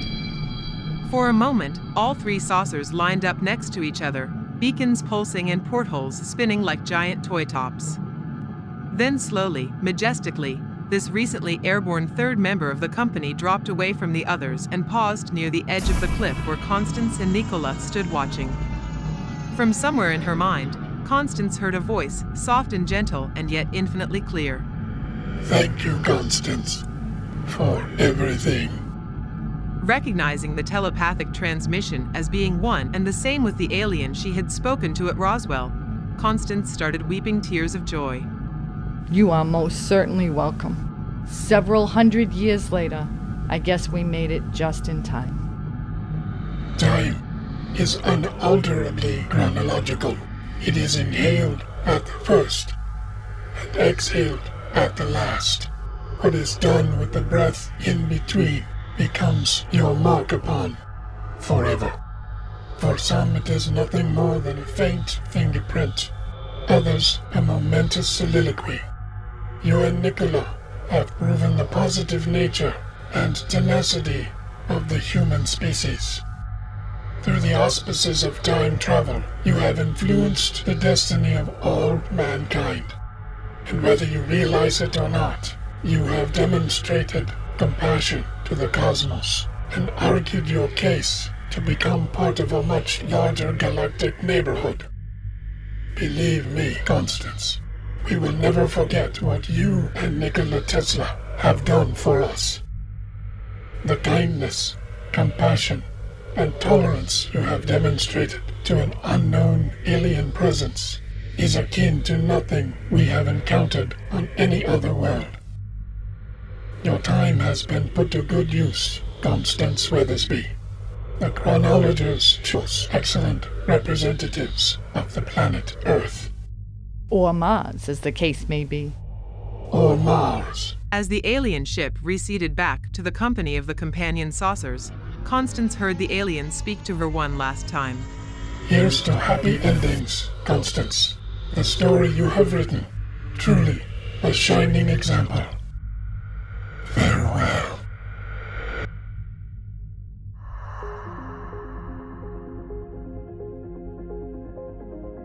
Sitting in one of several terraforming modules that now dotted the changing Martian landscape, Constance marveled at the harsh, lifeless plain on the other side of the domed glass wall, in sharp contrast to the garden that surrounded her. Lush plant life sprouted new from every corner of the vaulted room, and she imagined a future where this containment and protection could be removed and life unleashed. A faint buzzing sound caught her attention, and she looked across the room at a thick blanket of flowers. Honeybees darted through the air, collecting pollen for a hive that was now preserved here as well. If I didn't know any better, I'd say that bee looks kinda familiar. Speaking of bees, I think I spotted a pair of bees' knees. And if I'm not mistaken, they look like they may be ready to go out dancing tonight. Constance smiled and reached out to take his hand. Rather than taking hold of hers, Nikola produced a beautiful rose corsage from under his coat and gently slid it onto her wrist. There, a beautiful flower for a beautiful girl. Come along now, Constance. Dinner is at eight, and the train is waiting for us. Where are we going? Tesla placed his hands on either side of her face and gave her a long, passionate kiss. Then, looking deep into her bright emerald eyes, to make history. Constance and Nikola decided that they should be married in New York City. Lauded by press and public for a prestigious life of invention and collaboration, Tesla was given a key to the city and ticker tape parade upon his return, just days before the marriage ceremony. No one ever seemed to notice that the lonely old man that had once occupied a room at the New Yorker was never seen or heard from again. During an acceptance speech he gave that day for the key, Tesla recounted, someone much wiser than me once said, this is one of many possible worlds, all of the best or some bizarre test. It is what it is and whatever. Time is still the infinite jest. Days later, the couple stood on the altar and exchanged vows. Rumor has it, many of the guests in attendance had taken a very special train ride to get there. As the priest proclaimed to the crowd, ladies and gentlemen, may I present to you, Mister and Missus Nikola Tesla. Constance looked out and saw Mister Lanphere standing at the back of the sanctuary. No longer considering him an ominous specter of an uncertain future, she held up her hand and waved to him. Tipping his fedora in return, Lanphere walked out through the doors at the back of the church and, climbing into his cherished Tucker, vanished into thin air as he drove away.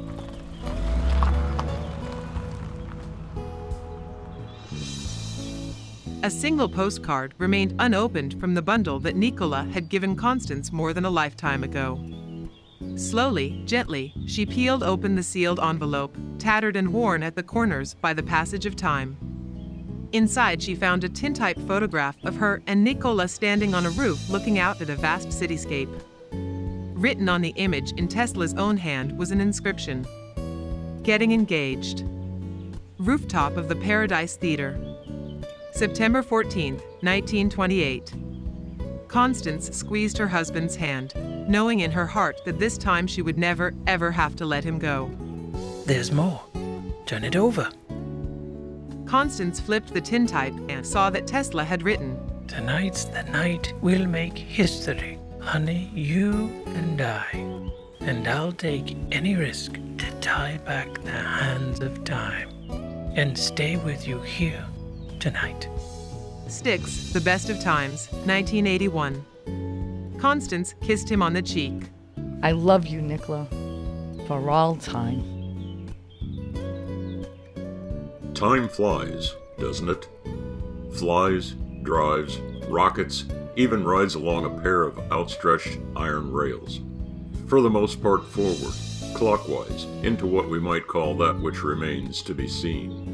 Unless you happen to be Constance Weathersbee, time-traveling journalist, protector of life both here and elsewhere in the dark depths of the cosmos.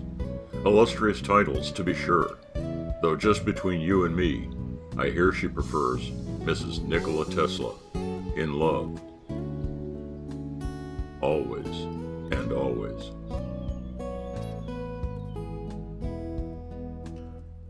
The Century Unlimited, Book two, A Brief History of the Future, was originally written and illustrated as a collector card set for neon mob dot com by R J Lonsdale. Original music and audio production by Mark W. Wood, of Wood Media Studio Incorporated. The voice of Nikola Tesla was performed by Mark W. Wood. The voice of Constance Weathersbee was performed by Nancy Cooper Wood. The voice of Mister Lanphere the Chronologer was performed by Kevin Wittenberg, the Little Fly Girls were performed by Hannah and Amelia Lonsdale, and the voices of Howard Hughes, the Century Unlimited engineer, and W H Preston were performed by R J Lonsdale. Your hostess for the Century Unlimited has been yours truly, Grace, an A I voice courtesy of Speechelo, and the opening and closing narrations are voiced by R J Lonsdale.